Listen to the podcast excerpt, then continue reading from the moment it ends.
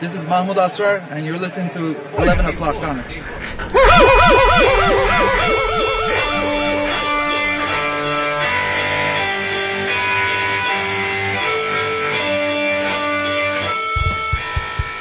That was so strong.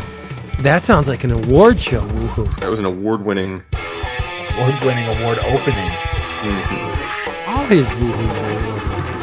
Are. Of course, we're the only ones giving out the awards, so it's kind of like As long as it's the Martian for best comedy. then we're good.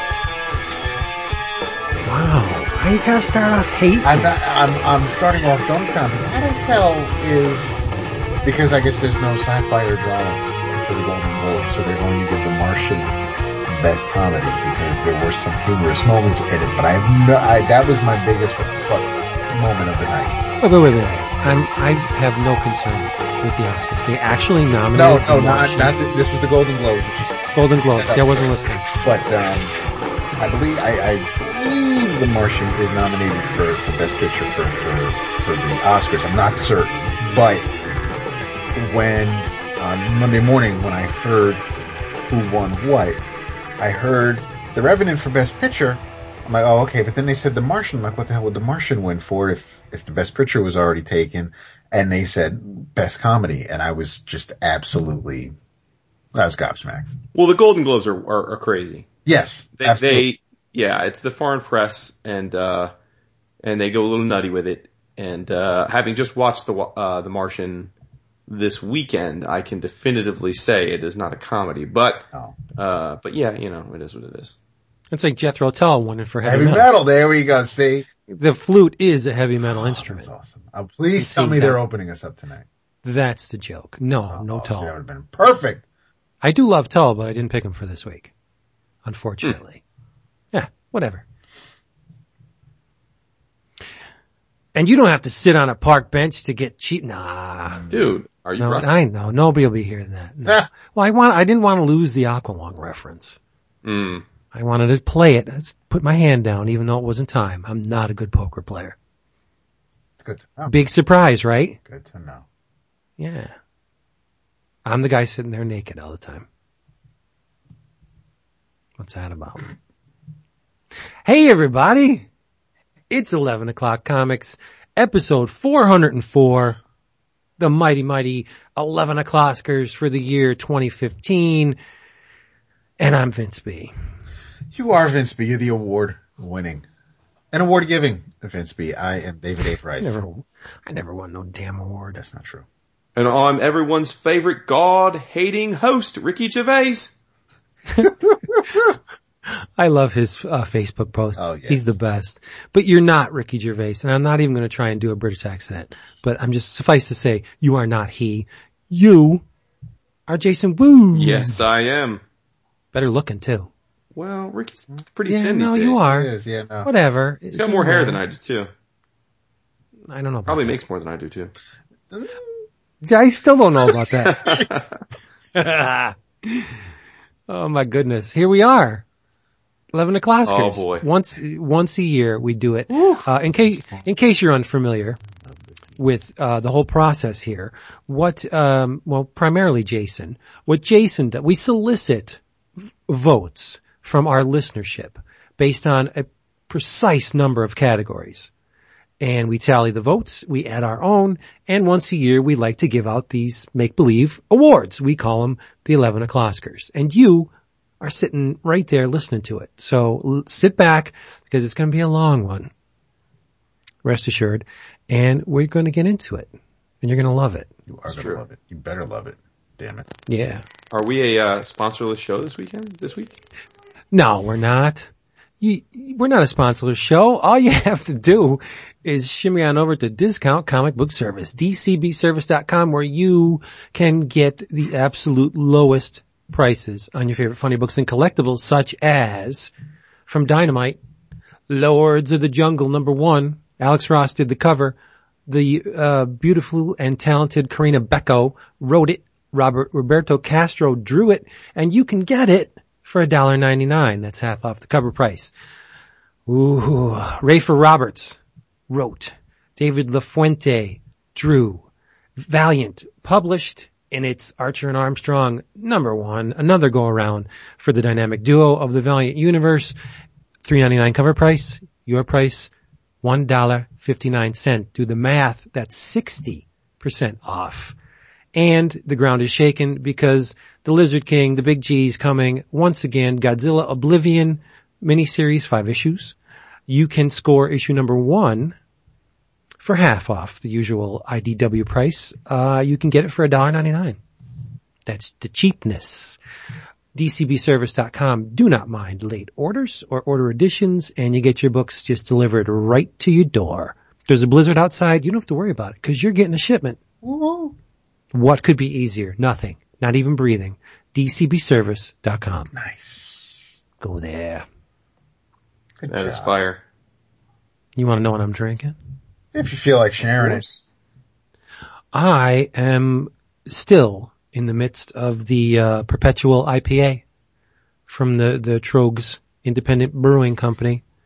The label is hand drawn and hand lettered, and I love it so much that uh, I drink many of them in one in one sitting, and I get really silly. Huh. Cannot wait. It's happening. I need it. Maybe it'll loosen you up to actually finish answering all the uh, nominations. Oh snap. I have one blank, and I can't decide. What you drinking, Jason? I am drinking uh, Santa Julia Reserve, which is an Argentinian uh, red blend. Uh, it's a it's it's one of our go-to wines in the house. Nice. Goatsy. Goatsy. the Walmart logo. It's it's our goatsy wine. Damn fool.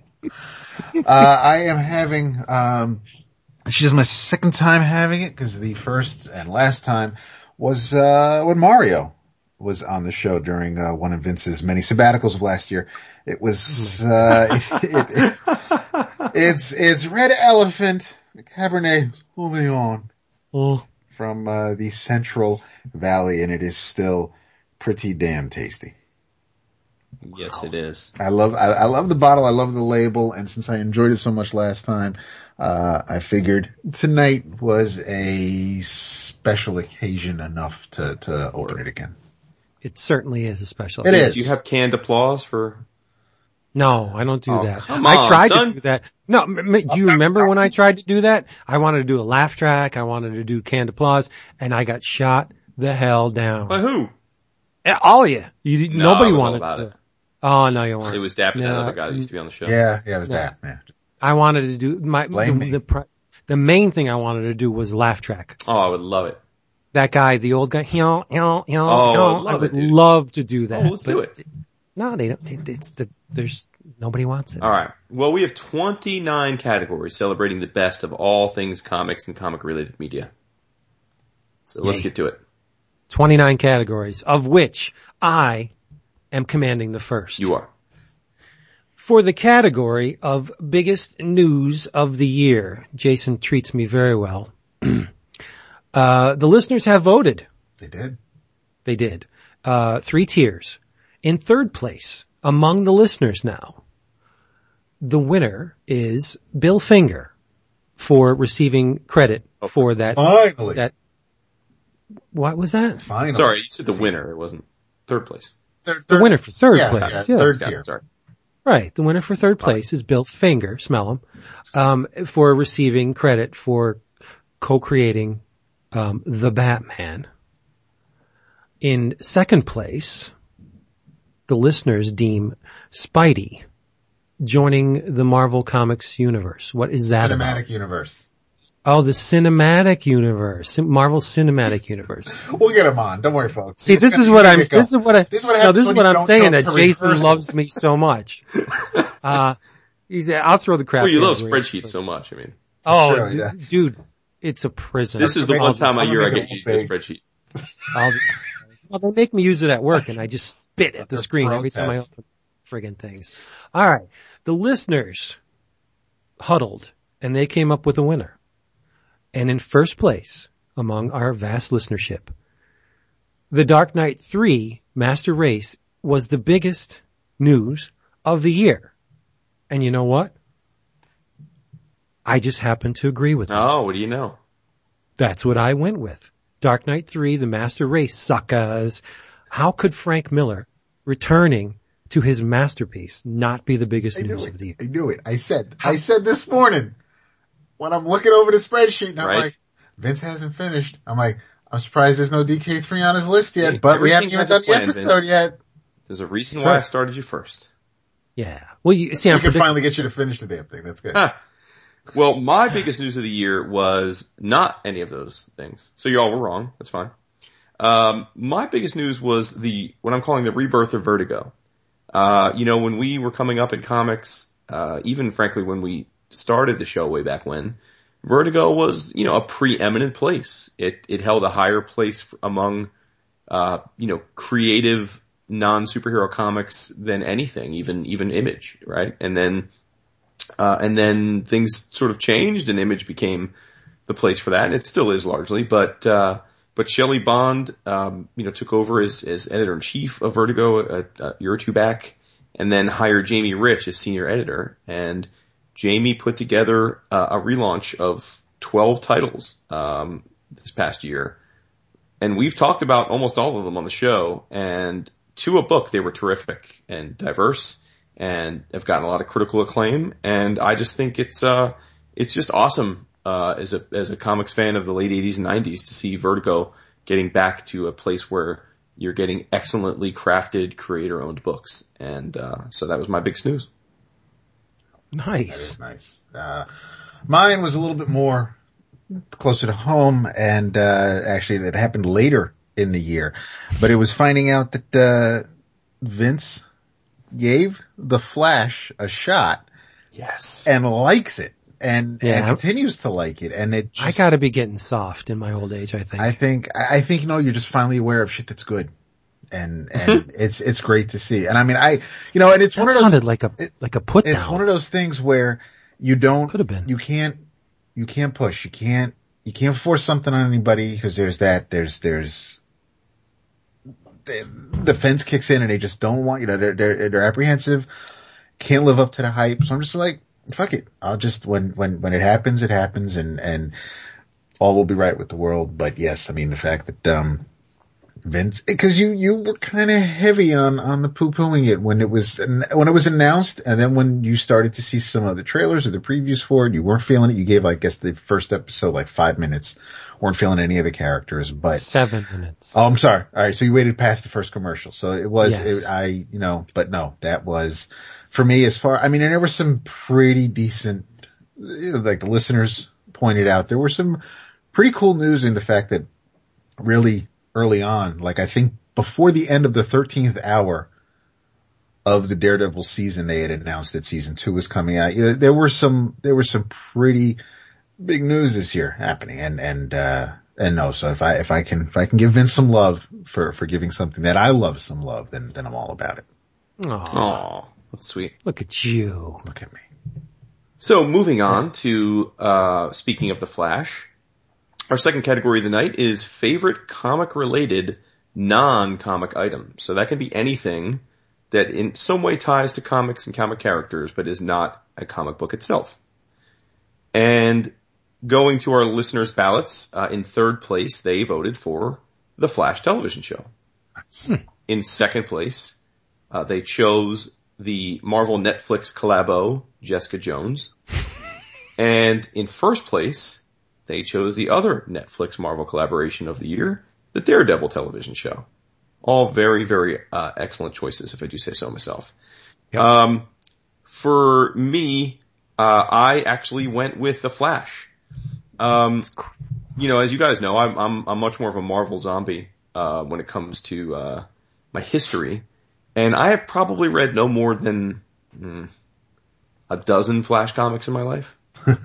but I love that show. Um, I think it's a special show. It's it's upbeat. It's action packed. It's got great actors.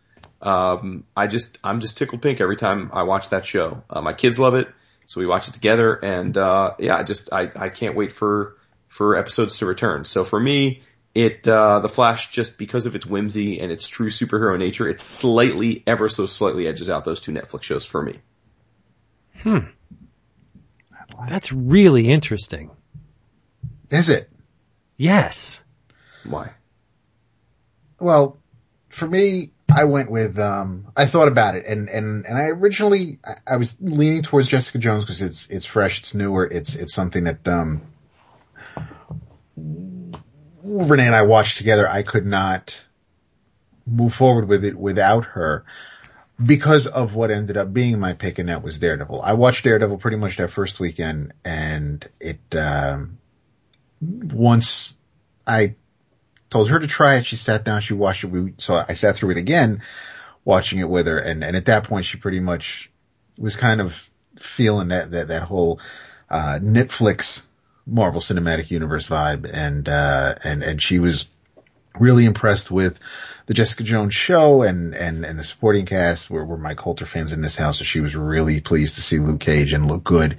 Uh, but I thought that Daredevil, as far as the whole setup and, uh, bringing to light the, the darker, grittier side of the MCU, uh, and not and, and not being corny or cheesy about it. You know, I mean, it took a while. Uh, as the Man in Black, he was absolutely phenomenal. It was a great look. I, I love that Man Without Fear look.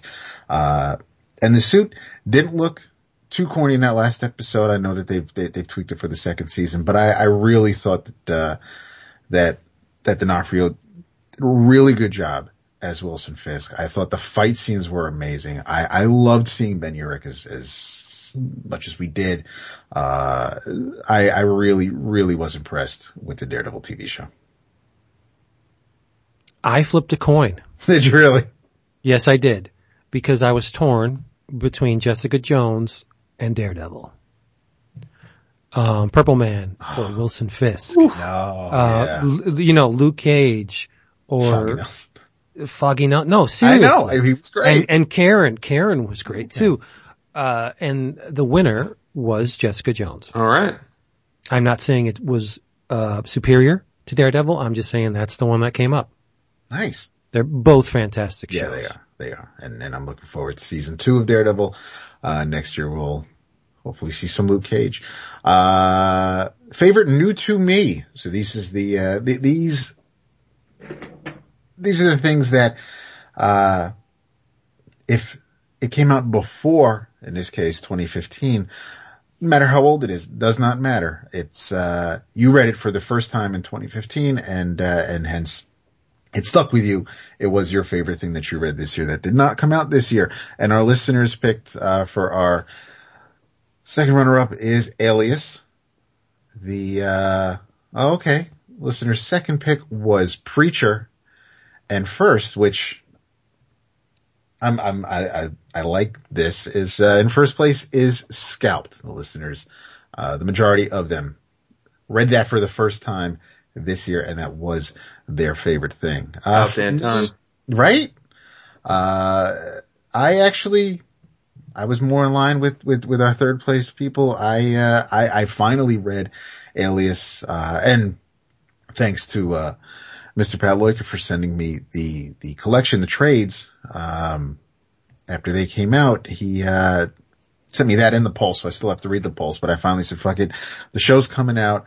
Let me at least get an idea who this character is for as all I know about her is from, uh, Bendis' New Avengers when he, uh, when he had Luke in the group and, and, uh, and brought Jessica along for the ride. So, uh, I read it. I, I did enjoy it. I, I, I remember saying, you know, it, it, I didn't love it. I wasn't floored by it, but I, I really did uh, enjoy it overall. And, and, uh, I like seeing what they decided to, to keep for Alias, for the Jessica Jones show. And, uh, and I'm looking forward to seeing where they, what else they pick from it in, uh, in upcoming seasons. So I, uh, I was quite happy with, uh, with being shown, uh, Alias. Nice. Yeah. Mine's a bit strange. No. Yeah. Uh, because I was lucky enough to secure a Marvel Masterwork, uh, on the cheap.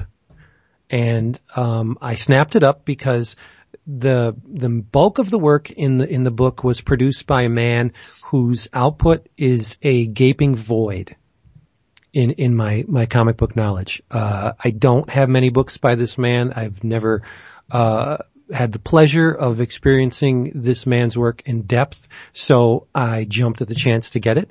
And it is the Atlas era Jungle Adventure book, which collects, um, I believe, nine issues of Lorna, Queen of the Jungle, which was later retitled Lorna the Jungle Girl fire because right.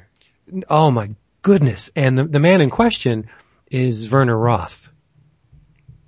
And I'll tell you, his cartooning is astounding. It's, um, obviously it's golden age and, um, the, the good girl art is on full uh, view here. Lorna, you can actually see her breasts increase from issue to issue. And then they, they tone it down, but basically it's kind of, uh, well, it's not kind of, it is in the Tarzan vein, uh, except Lorna is in her late teens when she finds herself without family in the jungle. Her father's mauled by a tiger and, um, that's the only family she had. So she decides to put on some leopard print and a striped top and peruse the jungle, saving animals and people and she becomes queen of the jungle. Hooks up with the very first man she sees, um, a Caucasian named Greg Knight, who is a disgusting, misogynistic, sexist pig. And he believes that women do not belong in the jungle. They belong in the kitchen, in a dress. But she loves them anyway. And the series is ridiculous. And the, the encounters get progressively more strange and more outre and just you have to see this.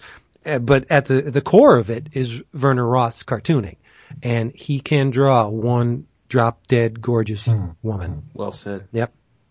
So that's mine. Nice. Lorna the Jungle Girl, Werner Roth. As you guys know, behind the scenes, I was struggling with, with who to uh, choose in this, and it seemed like this was just a year where I didn't read a lot of older stuff. Um, and then it dawned on me that that's not true at all. Um, in fact, I read a drove of one particular creator stuff, uh, and that was Milo Manara. Uh, Dark Horse has, has been putting out the uh, Manara archives library volumes uh, since 2011, and I got a bunch of them on a big sale uh, from TFAW this year.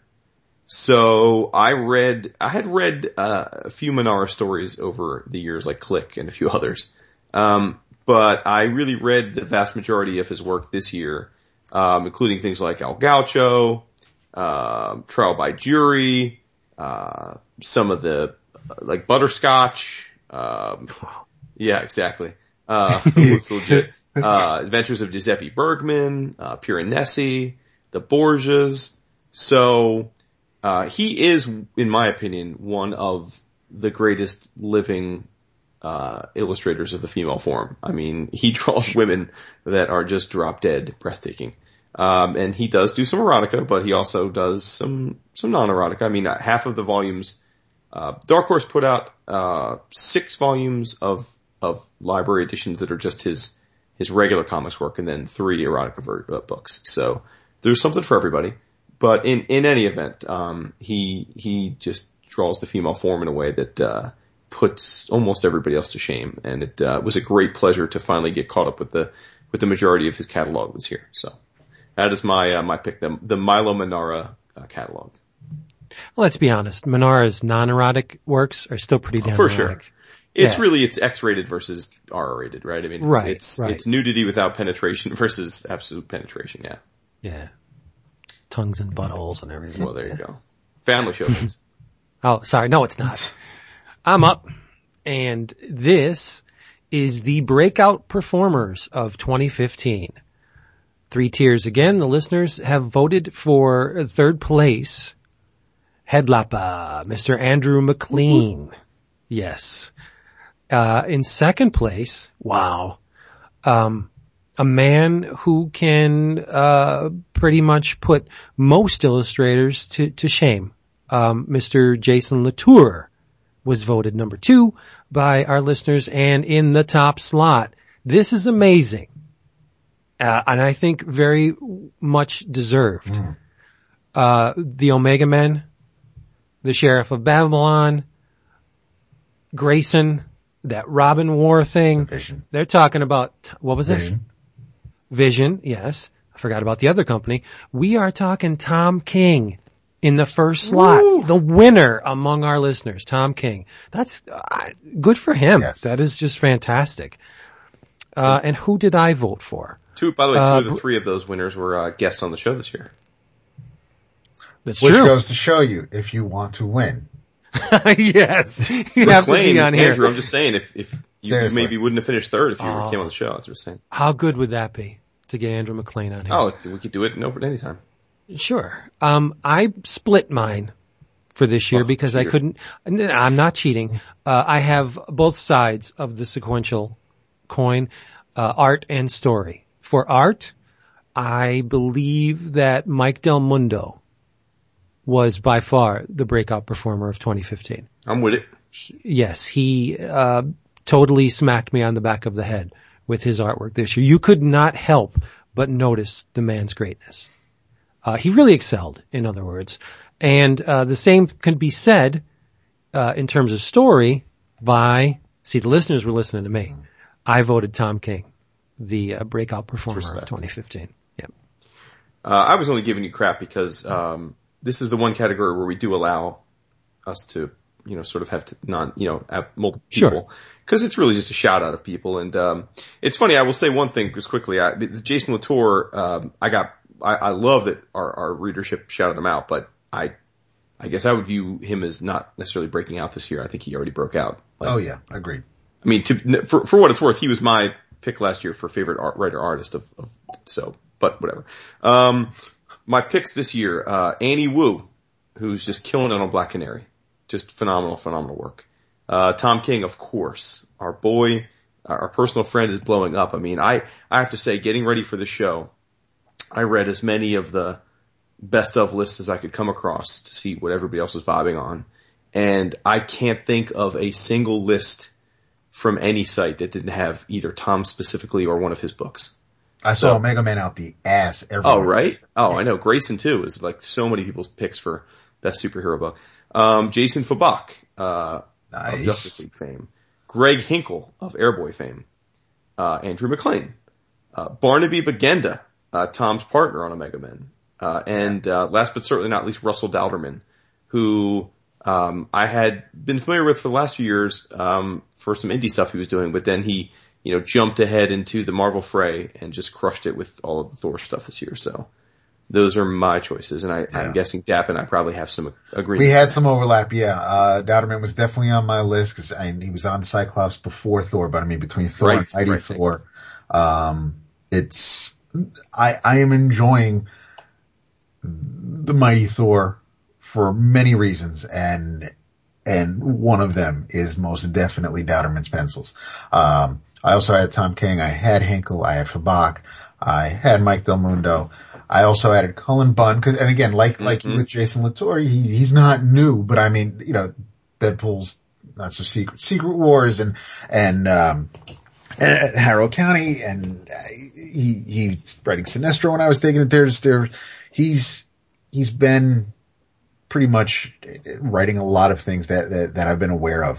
Um, uh, Bilquis Evely, who uh, she did a fantastic job on the Shaft miniseries. Uh, she's doing some work on the DC Comics bombshells. Uh, I follow her on Facebook and, and when her warm-up sketches or just some of the, the, the work she, she does and just decides to post for whatever reason, it's just, it's, it's gorgeous. Um, Mikel, uh, Janín, who is the artist on Grayson, uh, that, that Tom King and, and Seeley do. It's, uh, that's just some fantastic work. And I'm, I, uh, I do believe, I don't know, I, I, I, I didn't check out the full solicit, but I do know that, uh, Mikel is drawing Superman number 51. I, so I don't know if he's going to be the new ongoing artist, but I mean, you know, that's, that's big doings when you're going from, from Grayson, which is on my list, but you know, then going to DC's, what should be the, the flagship character. Uh, that's, that's, that's pretty heavy. Um, so I'm happy for him. Uh, that's, uh, that's pretty much it. Yeah. So we, we've kind of all, we're, we're all in agreement in, in some way, shape or form as, far as our, uh, breakouts this year. So I was No doubt. happy to see that. So up next is our uh, votes for the favorite digital first or web comic. Uh, and look, I mean, a, a, good chunk of, of of the work that's getting put out there, especially on the independent side, is done digitally now. So um, you know, it's an ever increasing. It's a category that's an ever increasing popularity and diversity. Um, the listeners, uh, their third place option was Injustice: Gods Among Us, um, which I believe I, I, didn't read it. I believe it's a, I mean, it's obviously a DC book, but it's, I believe it's also based on the video game in question, I think. I believe so, yes. It, uh, so there you go. Um, the second option was, uh, Space Mullet by Mr. Daniel, Mr. Daniel Warren Johnson, a friend of the Very show. Very nice.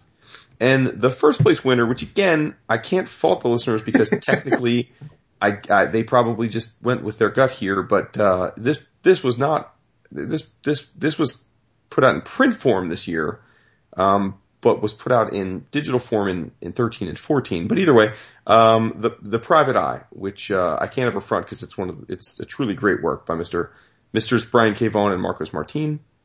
That was the listener's choice for their favorite digital first or web comic, and I suspect in no small part because it came out in print form this year, and a lot of people finally read it. Um, in terms of my choice, uh, I uh, went with the I agreed with the listener's number two choice. I went with uh, Space Mullet.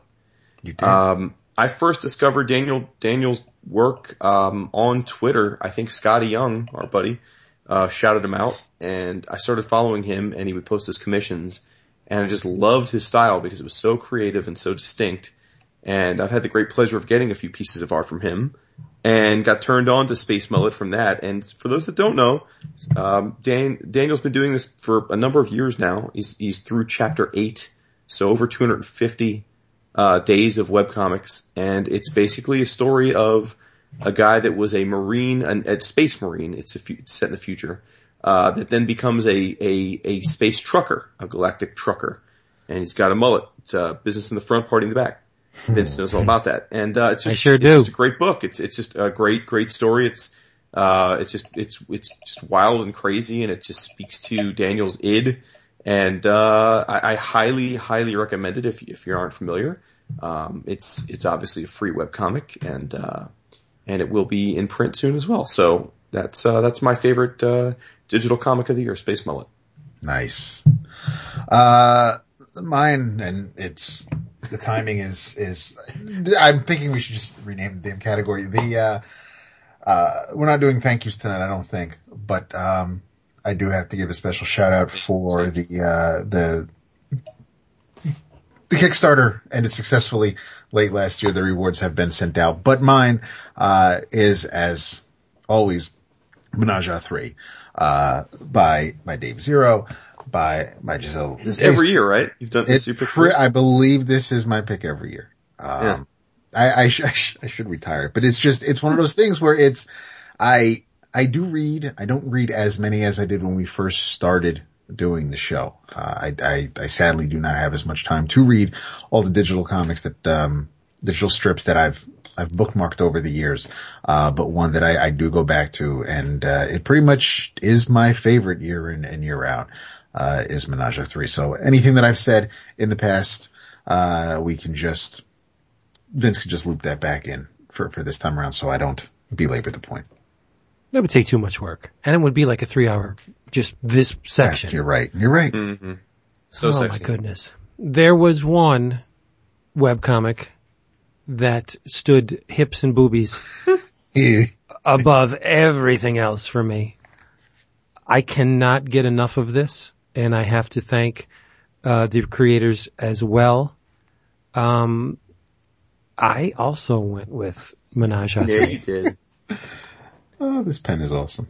Uh, Giselle, her work is amazing. Uh, David is really coming into his own in the book. Yeah. So to, so to speak. He's getting a lot of play. A lot. And, uh, I think Giselle is as good or better than anyone who has ever touched the Archie characters. Damn. Oh, yeah.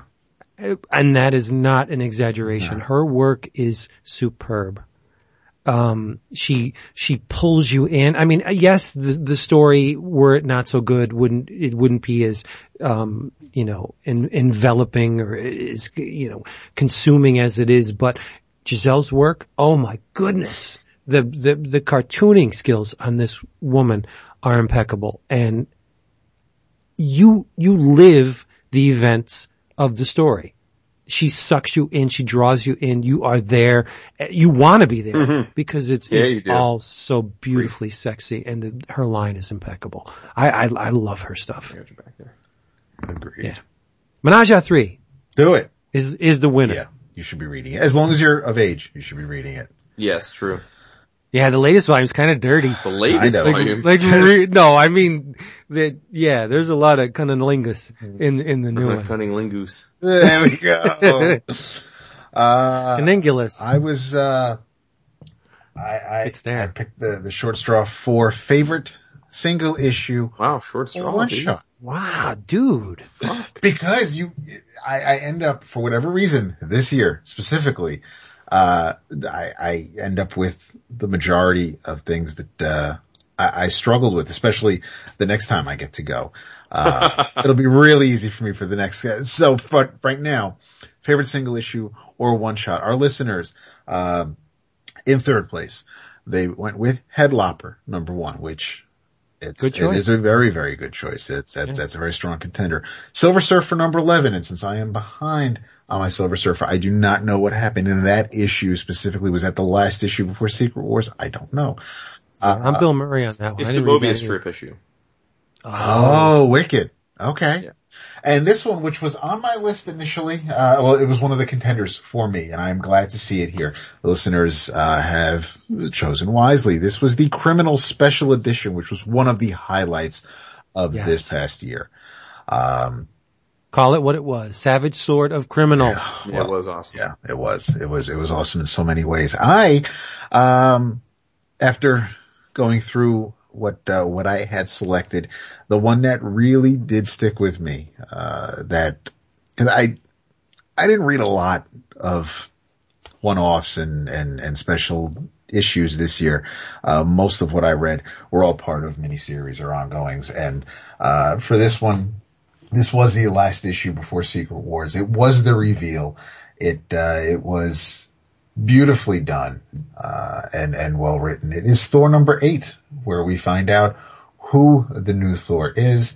Um, and it, it was a fantastic setup of, of what, uh, there was a sign of things to come. You knew this wasn't it, even though Secret Wars was happening immediately following this issue. Uh, Jason Aaron definitely had more things in store for this character, for her situation. Uh, and I have been enjoying it ever since. So we only have three issues so far of the new Mighty Thor following the reveal, but it's, um, it's, it's one that I'm really, really enjoying. Awesome. My single issue, uh, or one shot is a, uh, single issue masquerading as a trade paperback. Yes. Masquerading as a single issue. Uh, the culmination of more than 14 years, was it? Of, of, of, uh, story. It is the last, the, um, and they went out in very fine form. I thought, I, th- I think the, uh, the, the, the hook was brilliant and I would love to live in this world. Um, it is by Bill Willingham, Mark Buckingham, and a cast of thousands. Tipped in fold out cover.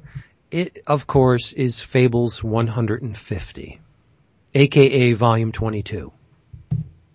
That got my vote. I couldn't pick anything else. I, I considered Criminal. There was a bunch of books I considered, but none of them compared to Fables 150. Yep. Some, uh, this is, uh, this is one of those times when I agree with the crazy man. Um, I, uh, I couldn't go with anything else either, Vince. As you know, two, this Fables is one of our respective favorite series. Um, and, you know, if you look at TV shows and, and books and comics, a lot of times the finale often doesn't satisfy because, Lost. what's that? Stop. It said Stop. lost. No, exactly. Don't make me. Um, but in this case, I think they stuck the landing. I thought that the bo- the They did. and like you said, it was so brilliant to have the final issue also be the final trade because so many people, you know, speaking of Vertigo, so many people read this book in trade, uh, myself included, and um, and and it was really one of those perennial uh, green, you know, greenfield books that uh, that just sold in trade every year, and so to have it done that way and have all the writers and artists that that contributed one shots and and were part of the ancillary titles over the years all contribute in that book was just so much fun. And I just, I closed that book and we talked about it on the show for like an hour. It just, it felt so right. And, uh, so this was probably the easiest time I've ever had picking a one, a, a single issue. So I'm with you. Awesome. Oh, look.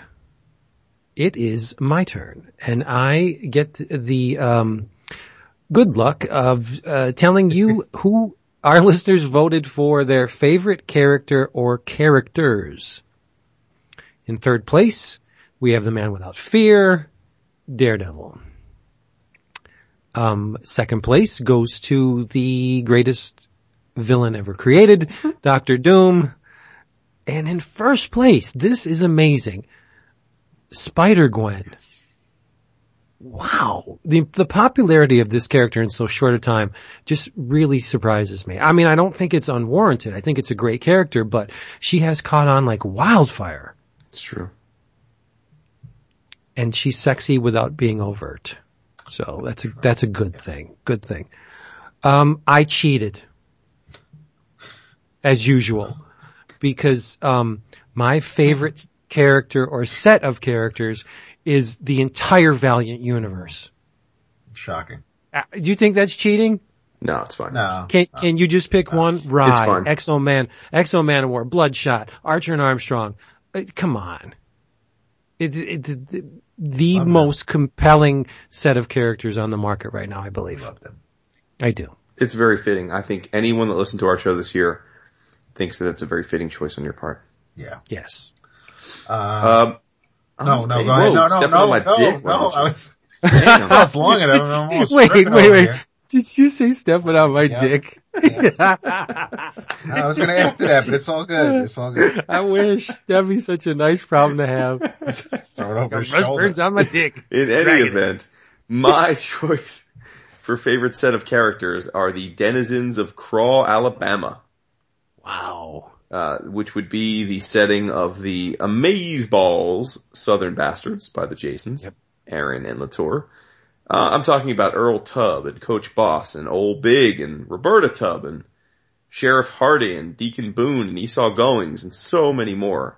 Um, and this book has been giving us a slow build. It's been a lot of the issues have basically introduced us to an, any a particular character and given us insight into them. And it's uh, it's following the same kind of script from a storytelling structure perspective that we got from Jason and Scalped, which went for a lot of years and was, as you guys know, a perennial uh, uh, show up on my lists of these awards when that, that book was coming out. So I just adore that universe. It's clear that these two Southern boys are having fun writing that book, and uh, every character is distinct, both visually and uh, and and from a, a backstory perspective, and they're all memorable.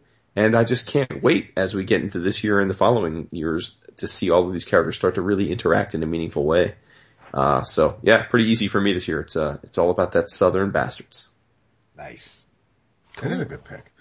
Um, It's a very, very good pick. I, I almost leaned towards the listeners and went with uh, Spider-Gwen because I was hoping to get it somewhere on my list. And I did. I, I really, really, I, I enjoyed the, uh, the first volume and I'm enjoying the, the new radioactive Spider-Gwen, uh, and expanding on that, uh, universe of Earth 65. But I ended up going with this new, newly relaunched, newly formed Squadron Supreme. nice, love it. It's, it's, and there's, there's the non uptight, um, Nighthawk, the, the, the, the Black Republican dude, and there's also Blur. Man, how can you diss a team that has Blur on? Blur from DP7, dude. It's just, I, it, Robinson was like, you know, how the hell can I make Dab happy after, you know, I mean, he called himself I Dap. did. it was, uh, it, it's, and it, and it looks great, man. Leonard Kirk and Oh, Paul yeah. Neary are just doing some fantastic work. And that was my, it, th- this could have been, you know, just new set of characters, but my favorite after looking over the year. Um, you know, Jason had Southern Bastards covered. Vince has, of course, the Valiant Universe covered. So I, I was covered there. Uh, so yeah, Squadron Supreme, people. The ent- Respect. Yeah, no, you're right. That's that's been great. I totally agree. Okay, so we're getting into our genre categories now, and uh, up first is our favorite superhero comic of the year. Uh, the listeners chose for the bronze medal, Lady Thor, and uh, I think we can all agree that was a great, a great, Yes. a great character, a great Res- set of books. Uh, number two, which I have to say I thought would be the runaway choice for number one, based this year on the feedback it got generally, but uh, in any way, showing up with the silver medal, um, Kamala Khan, aka Miss Marvel. And Cool. uh, I thought somewhat a surprising number one this year.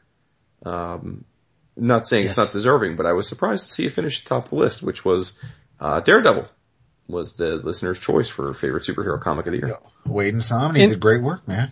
They did. Yes, they did. yes. I just, yeah, I just, I guess I figured just maybe it didn't have as much buzz as it had like that first year, but not, again, not saying it wasn't deserving. Um, so my choice, I, I really, I wrestled with this. I changed this maybe five or six times. um, I had Doctor Strange in for a while, but you know, we've only gotten four issues of that, so maybe Yeah. next year. Yeah. Um, I had Harley Quinn in there for a bit, um, because I wanted to find a place for that because I really do love that book. Um, but ultimately I couldn't stick with it and, uh, a, cou- a couple others I was bouncing around, but ultimately I decided on an OGN, uh, Avengers Rage of Ultron, um, which was the OGN that came out this year by, uh, Rick Remender, another guest of the show in 2015. Uh, and, uh, one of the best cartoonists in the business, Mr. Jerome Opeña. Um, this was just, uh, you know, Marvel seems to, they don't do Avengers OGNs very often, but when they do, they seem to get it right. yeah. And for me, this was just classic, classic storytelling, uh, impeccable artwork, a, uh, you know, a contained story with a phenomenal arc and an ending, uh, with some great ancillary Avengers characters like Star Fox that I've always liked. And, uh, yeah, just, for me, it was probably my most, my most complete, contained, um, you know, fully realized, we had the beginning and the end this year, superhero story, and that is, uh, Avengers Rage of Ultron. Nice. Uh, well, mine was, uh, I mentioned it a couple times already. Uh, my favorite superhero book, pre and post Secret Wars, uh, was Jason Aaron's and, uh, Russell Dauterman's Thor and the Mighty Thor. Um, I just, I, I thought it was, you know, I, I wasn't one of the butthurt who, who was all seriously put out and bent out of shape over the fact that, uh, a, a man is not wielding this hammer. Uh, I, I have, you know, I, I'm, I'm giving him the benefit of the doubt, man. Aaron has not steered me wrong and, and he has a plan and he's going somewhere with it. And I, I think it's pretty fucking fitting. And, and as far as who Thor is, I think it works because it's not, you know, unlike Spider-Man where it's Peter Parker, well, pre-Secret Wars is uh, Peter Parker and, and worried about, like Vince and I keep saying, you know, having to cover rent and get take care of Aunt May and do, it's, this is, this is someone who seriously, uh, should stay a hero or a god and, uh, and, and doesn't. And it, it seriously affects her and, uh, there's, there's some, some heavy shit she has to deal with, uh, when she is not playing hero. So, uh, yeah, I, I was, it, it's one of the books where at, when it comes out, I, I gotta read it. I, I, uh, it, it's a gorgeous book too. What, what Dauterman and, and Matthew Wilson are, are putting on the page is just, it, it sings. It, it's a fantastic series. You don't lie. I don't.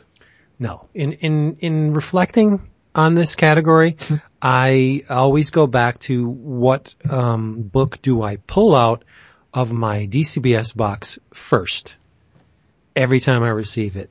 And, um, confession, I don't read, uh, a lot of super, superhero books, Valiant Universe aside. Um, but the ones I do read, this stands out. Um, spiked uh, fin uh, above all of them, and it is, of course, there's no surprise here, is there? My my favorite superhero book is Savage Dragon. No How surprise. many, how many times can I tell you? It's, it's, um, consistently amazing. Even when it, uh, when Larsen rests on his laurels and does the same thing for a couple of issues, it doesn't really matter because Larsen does it better than most, uh, people out there. So, boom, Malcolm, Angel, Sa- Savage Dragon. Number one. Number one. Word. For sure. Yeah. Yes. Well done. Yes. Uh, well, luckily I get to talk about what the listeners have picked for our favorite non-fiction category. Um, second runner up is Showa, a history of Japan, which I didn't read. Hip Hop Family Tree Volume 3, which is amazing. It, it looks great. I, I genuinely like Ed Piskor and the work he does. Sadly, I did not read that one yet, so You're Bill Murray. Thank you for listening. Listen, thank you for listing that one, listeners, and uh, and for your uh, your winner by the listeners, ranked first, is March Book Two, uh, which I still have to read the first book, but it is on my to do list. It's it looks amazing. I um I told the guys that I do need to uh, this year in 2016. I need to read at least one nonfiction book just so that I have something that's eligible because I intentionally left this field blank on my ballot because I did Wow. not read. Do so crazy. I, I, I could have, I, I could have, you know, I could have BS'd my way through. I could have made something, up, pulled something out of my ass, but I, uh, I'm, I'm letting you people know that, uh, that I didn't get to do anything for this one this year. Wow. I know. I have to admit, nonfiction's a hard sell with me. That is true. Extremely hard sell. And I have read, um, half of Showa, A History of Japan, the first volume. And it's amazing, but I didn't finish it, so I didn't vote for it. okay. But, um, what I did finish was, uh, Hip Hop, Vi- Hip Hop Family Tree Volume 3. What, what? And that gets the nod for me, not only for teaching me about an art form I sorely overlooked uh, in in hip hop, but also tying it into comics as well. It's not only about hip hop; it's about comics and comics creation and art artistry on both sides, on the, on the visual and and, and audio. It's amazing, and these people are personalities. They're they're Plus they're we're getting they're, they're real good times, right? That's 83, Yeah. 84 right there. And they're heroes in their own right to, to, to many, many people. So I think it's, I think it's a brilliant combination that Piskor has, uh, devised and I, I hope he goes to volume 10, volume 15, whatever. Keep making them. Yes. Yeah. Well, lucky for everyone here, I'm not, uh, I'm not a heathen like the two of you. So, uh, I, I actually read all What? three of the listeners' choices. Um, and I'm sure most people expect me to follow Vince's lead and choose Hip Hop Family Tree Volume 3, which was very close to being my choice and well deserving of my choice. But I actually agree with the listeners and I went with March Book 2. Nice. Wow. Um, and I think I went with it more because of how surprising it was to me. Uh, I enjoyed the first March book, which was also critically acclaimed. But this one, I don't know, man. Maybe because we're, you know, a little bit further along in Congressman Lewis's history, and it was a little bit more of a powerful backdrop. But for those that aren't aware, um, March books, this one being book two, are uh, by Top Shelf, and they are uh, written, uh, well, co-written by John Lewis, who was a an African American U.S. congressman, um, who was at the forefront of the civil rights movement, and also co-written by Andrew Aydin, uh, with just phenomenal art by Nate Powell. Um, and I have to say, like, as I mentioned, I thought the second book was even better than the first and just so powerful and, and so timely. And, uh, uh, it, it's just, uh, I really think it should be recommended reading. It's the kind of book that should be in classrooms. Um, it's, it's, it teaches valuable lessons about history in a very straightforward, forthright manner, but, but in a very accessible way because of it, it being, you know, cartooning. So yeah, it just, uh, really floored me, frankly, because again, I, I, I enjoyed the first book. Um, but this one I thought was a, a, pretty much a masterpiece. So I had to, I had to, even though I'm a total hip hop head, I had to give this the slight edge over, uh, HFFT. So March book two. Good for you. Yeah, man. I'm going to reveal my superficiality and say that I have absolutely no interest in reading that. Hey, man. Not, not because I'm a racist or because, you know, I just, I just Racist. don't. I, I just, there you go. Jason has been very kind in bestowing upon me the category of favorite cover artist. I love whoop. Um, in third place among the listeners is the inescapable, omnipresent Alex Ross. You say covers, I say Alex Ross, because he does them very, He very does. well. No surprise that he's among the, the, the three winners. Um, in second place, again, no brainer, Mr. Darwyn Cooke. But, and this ties into a previous category, the listeners have picked as their favorite cover artist, Mr. Mike Del Mundo. And that to me is, is a spectacular coup because number one, Mike didn't do a whole lot of covers this year.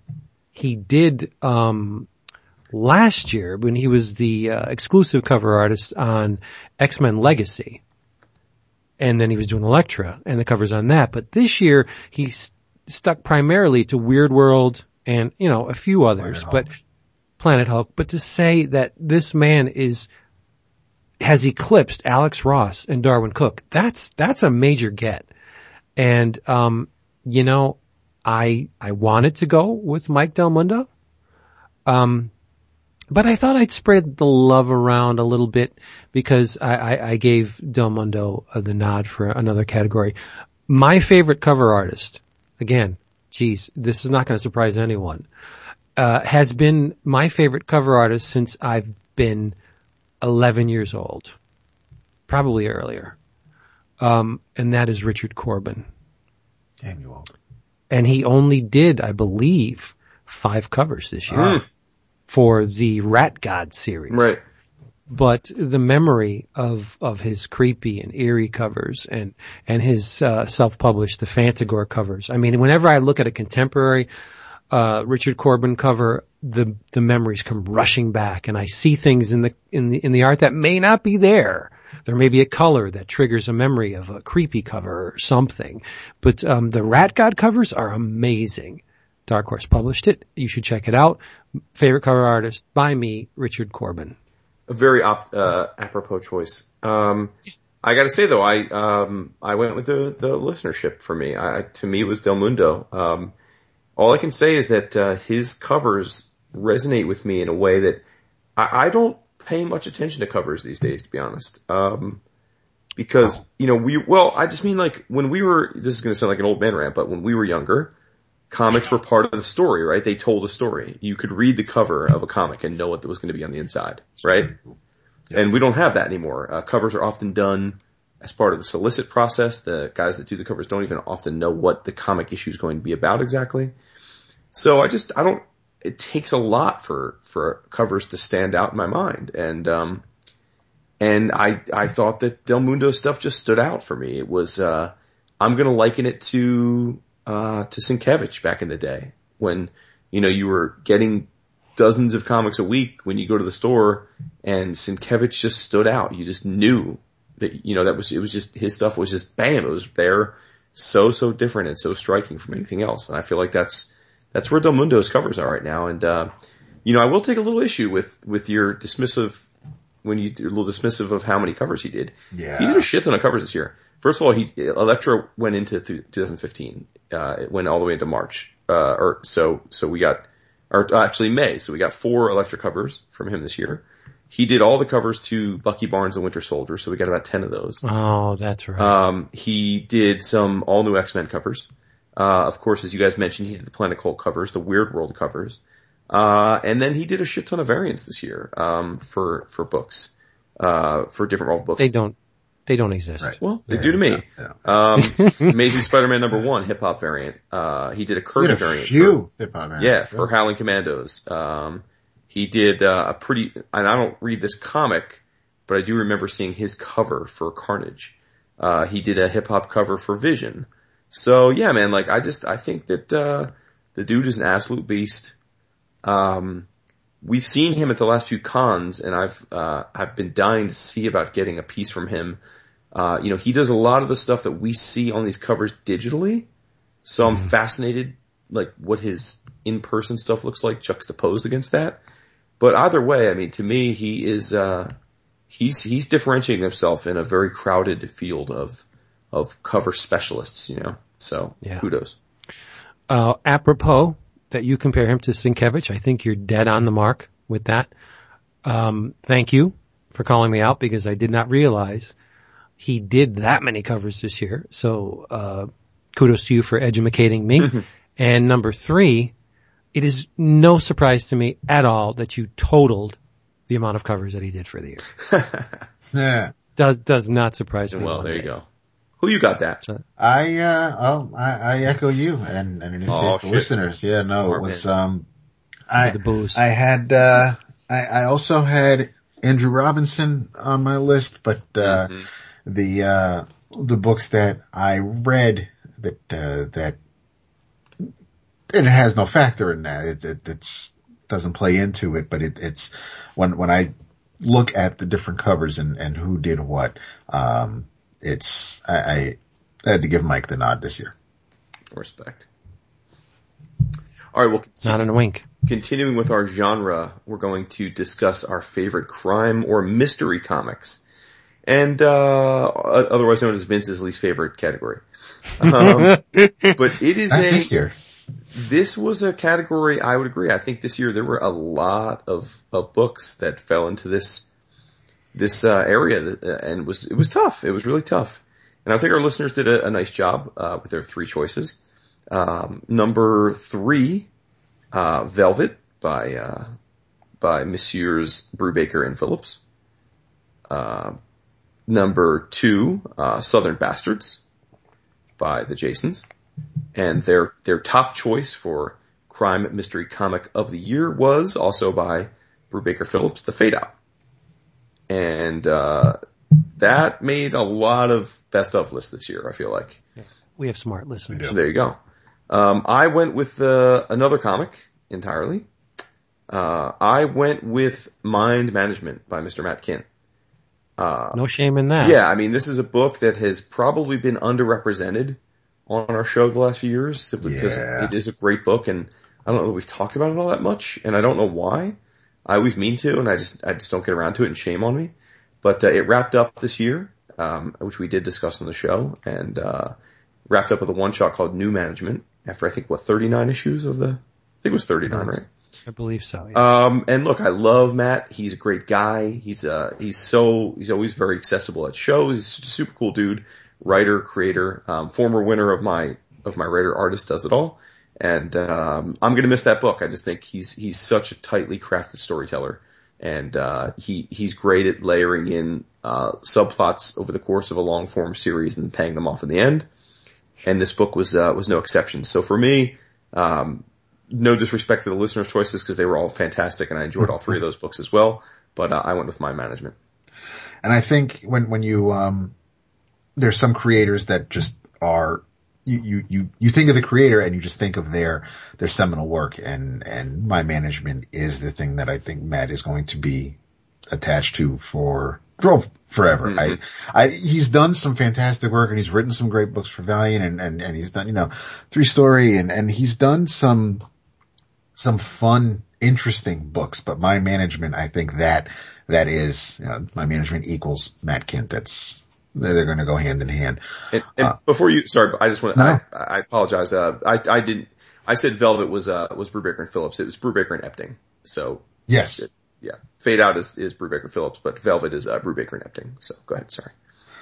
Uh, well, for me, um, I, I went with Fade Out. I, I had, uh, that wasn't the only one that I was wrestling with. Uh, I did not, I'm, I'm way behind on Mind Management, so that wasn't something that I, I, uh, I could consider. There was, um, th- there were a couple things that I had in mind. Uh, I think Southern Bastards was even somewhere in my list at one point, but I, uh, I, I went with the fade out. It, it ended, uh, well, it, it just ended. It just wrapped up, but it was, uh, it, it's, it kind of, scratched all my itches. I, I just, it, it's, it's set in, in early Hollywood. I, am a fan of, of that era. Um, there was, uh, it, it, felt like it was of that time. We, we've, Vince and I have talked about it on the show.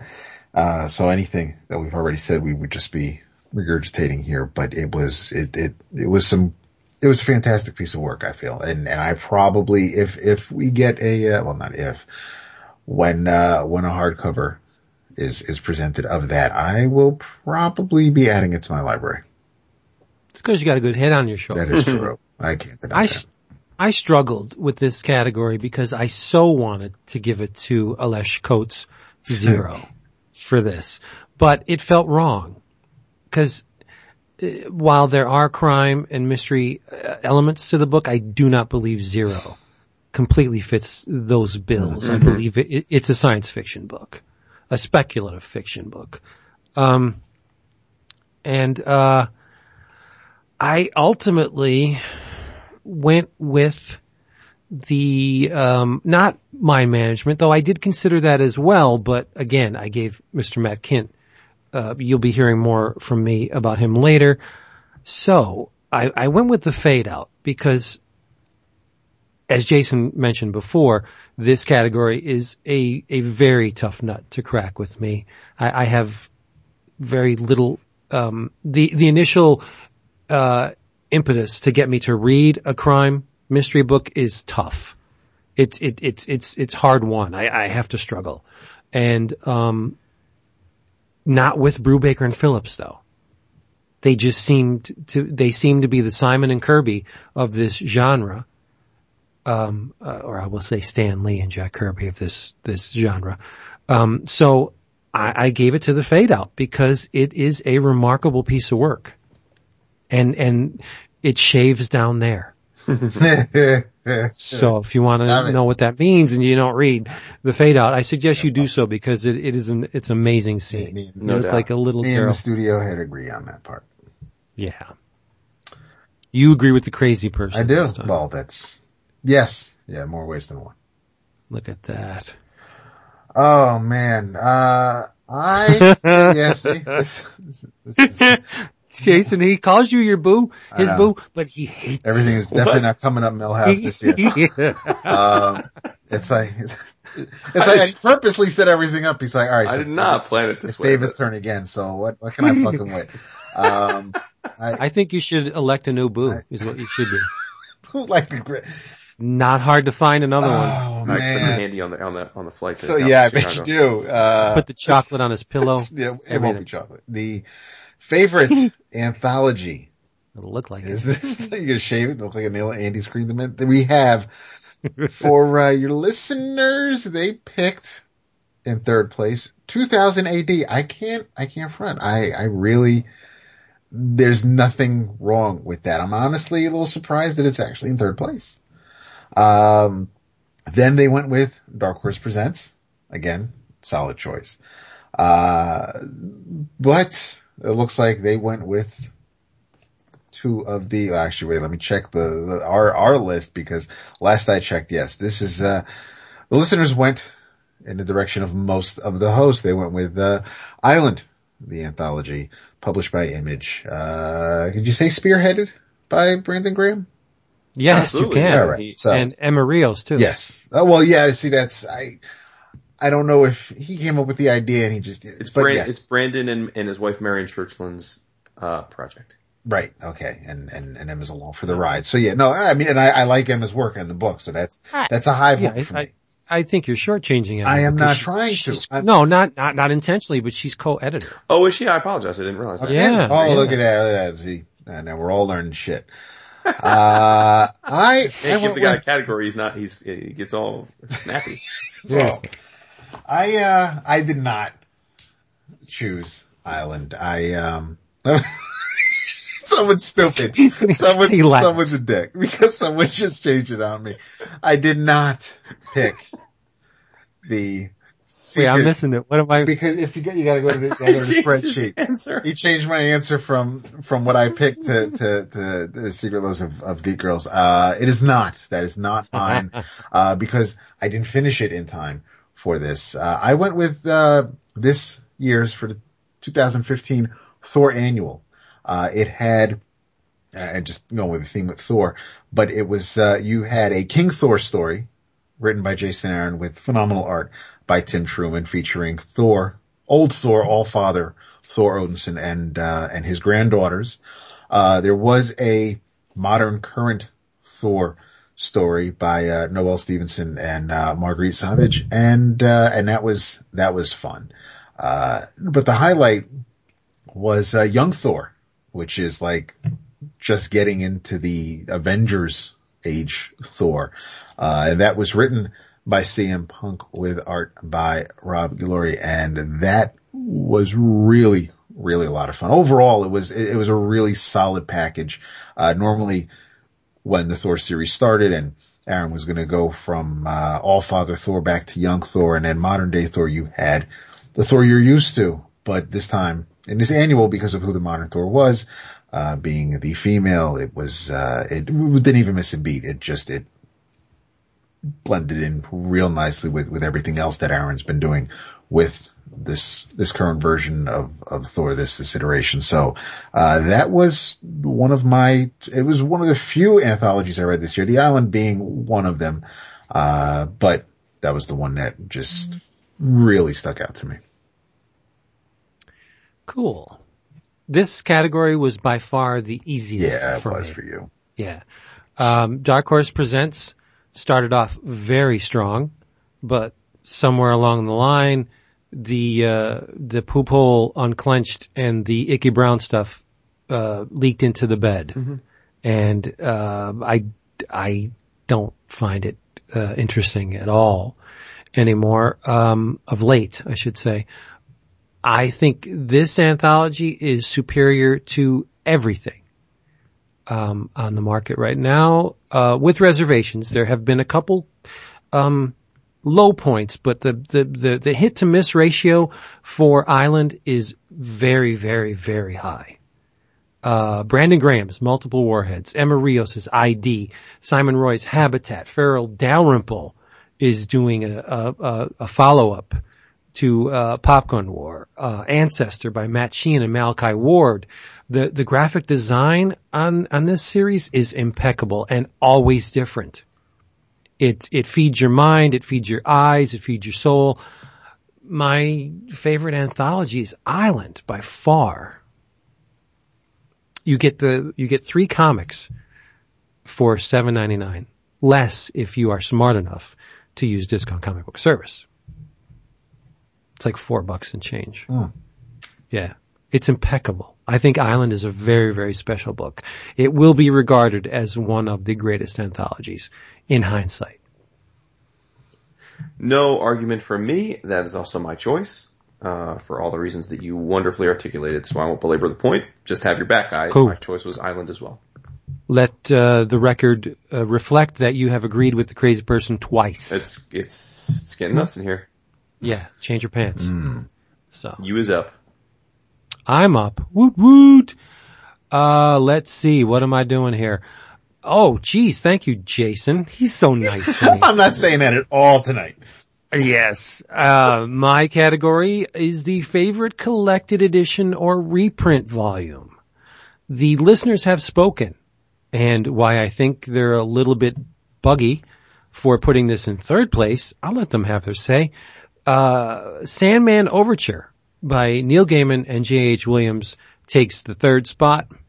In position two, Darwyn Cooke with Graphic Ink. And number one, and it's hard to front on this one. I, I, uh, I, I completely understand where they're coming from. They gave the top prize to Dan Clowes and the complete Eightball, which is a monumental achievement. Some of the best comics you will ever read, bar none. Um, I, of course, went, uh, I took the path of least resistance and I played to my strengths. This should surprise no one from the powerhouse team of Craig Yoe and Clizia Gussoni. Um, they put out a lot of great books this year from IDW. There was the Ghosts and Girls of Fiction House, the Complete Voodoo Volume 1, Weird Love Volume 1 and 2, uh, Um, and then you get the bi-monthly Weird Love and uh, Haunted Horror. But by far the best collected edition reprint was Tom Sutton's Creepy Things.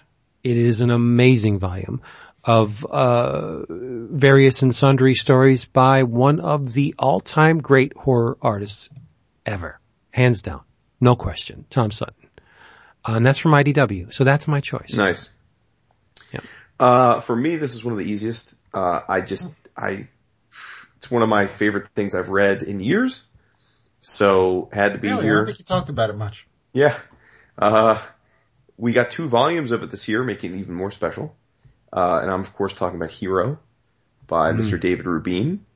Uh, and again, we actually got a lot of people, probably because we talked about it on the show, voted for this for best OGN.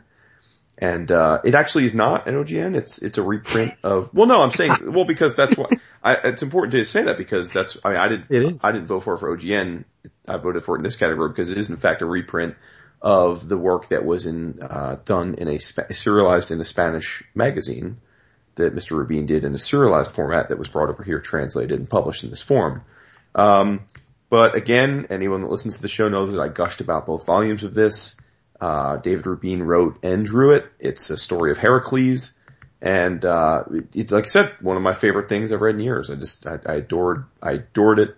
I just think it's just phenomenal, phenomenal comic, comics. And, uh, I'm just, I'm so thrilled to have gotten a chance to read these books this year. And, uh, like I said, probably the easiest category for me of the whole night. So. Nice. oh, I was surprised. I, I, I, it was a long shot. I didn't think that was going to make it on your list. uh, for me, um, I, I had, I had one in my hand actually earlier tonight and I, I had to, um, I had to check the date because I picked it up this year. Uh, picked it up at Heroes and, and it, it's signed by Mr. Mike Norton.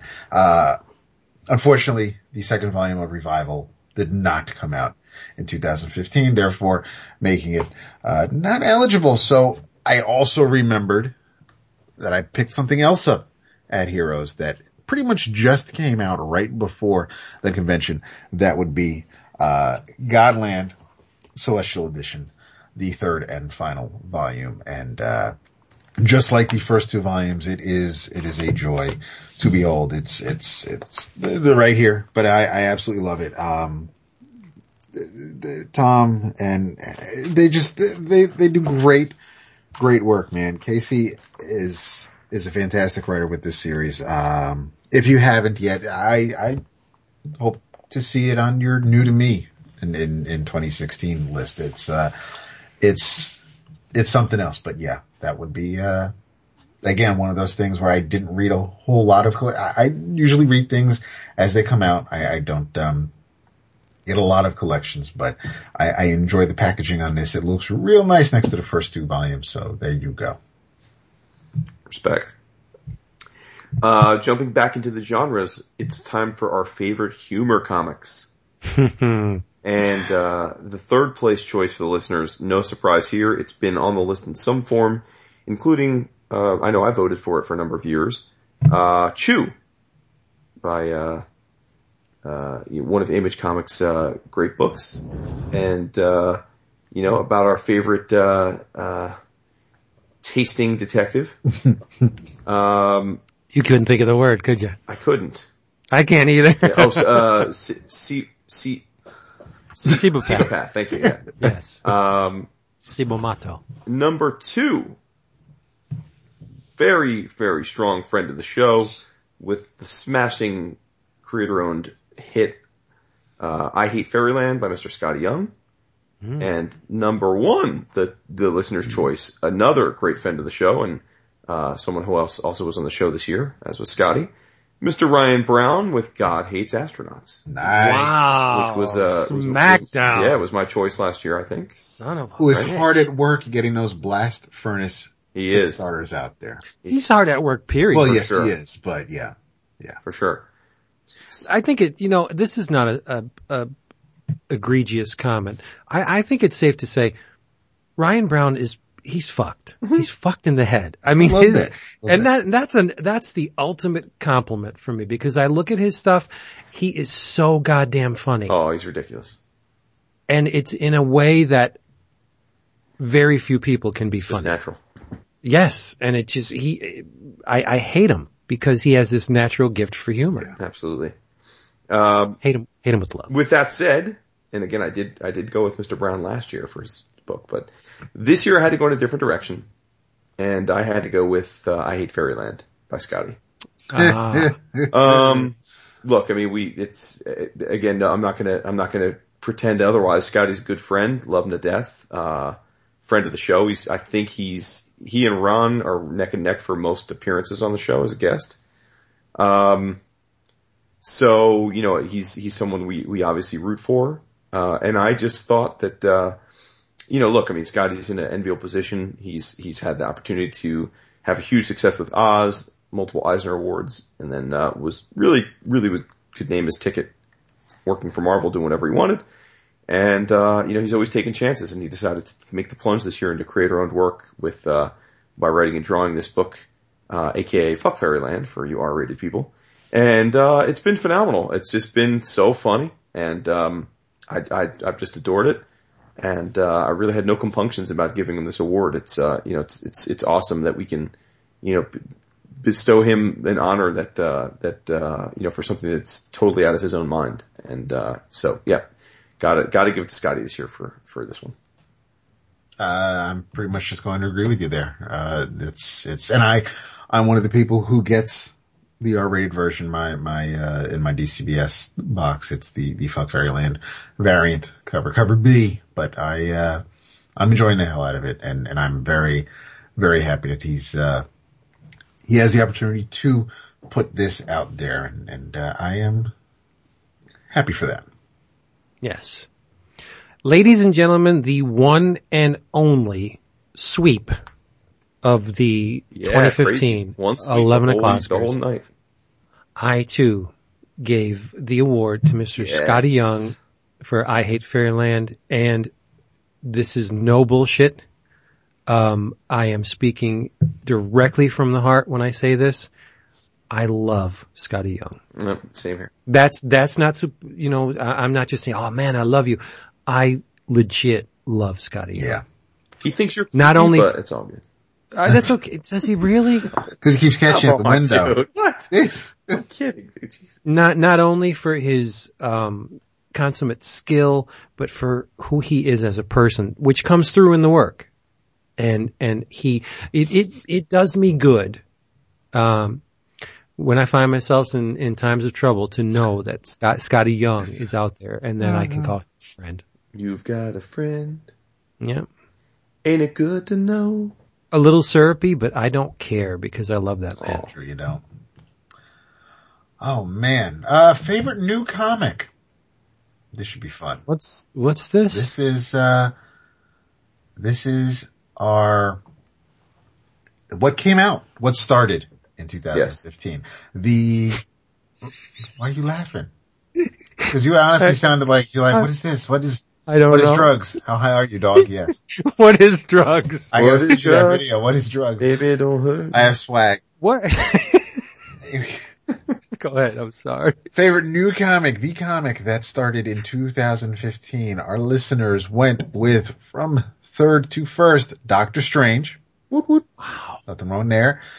Oh, Could have been a little higher, but Descender Woot woot. was choice number two. And yeah, see, this might have been a little mixed up. Uh, Paper Girls is their Hooty-hoo. first choice for the best new comic in 2015.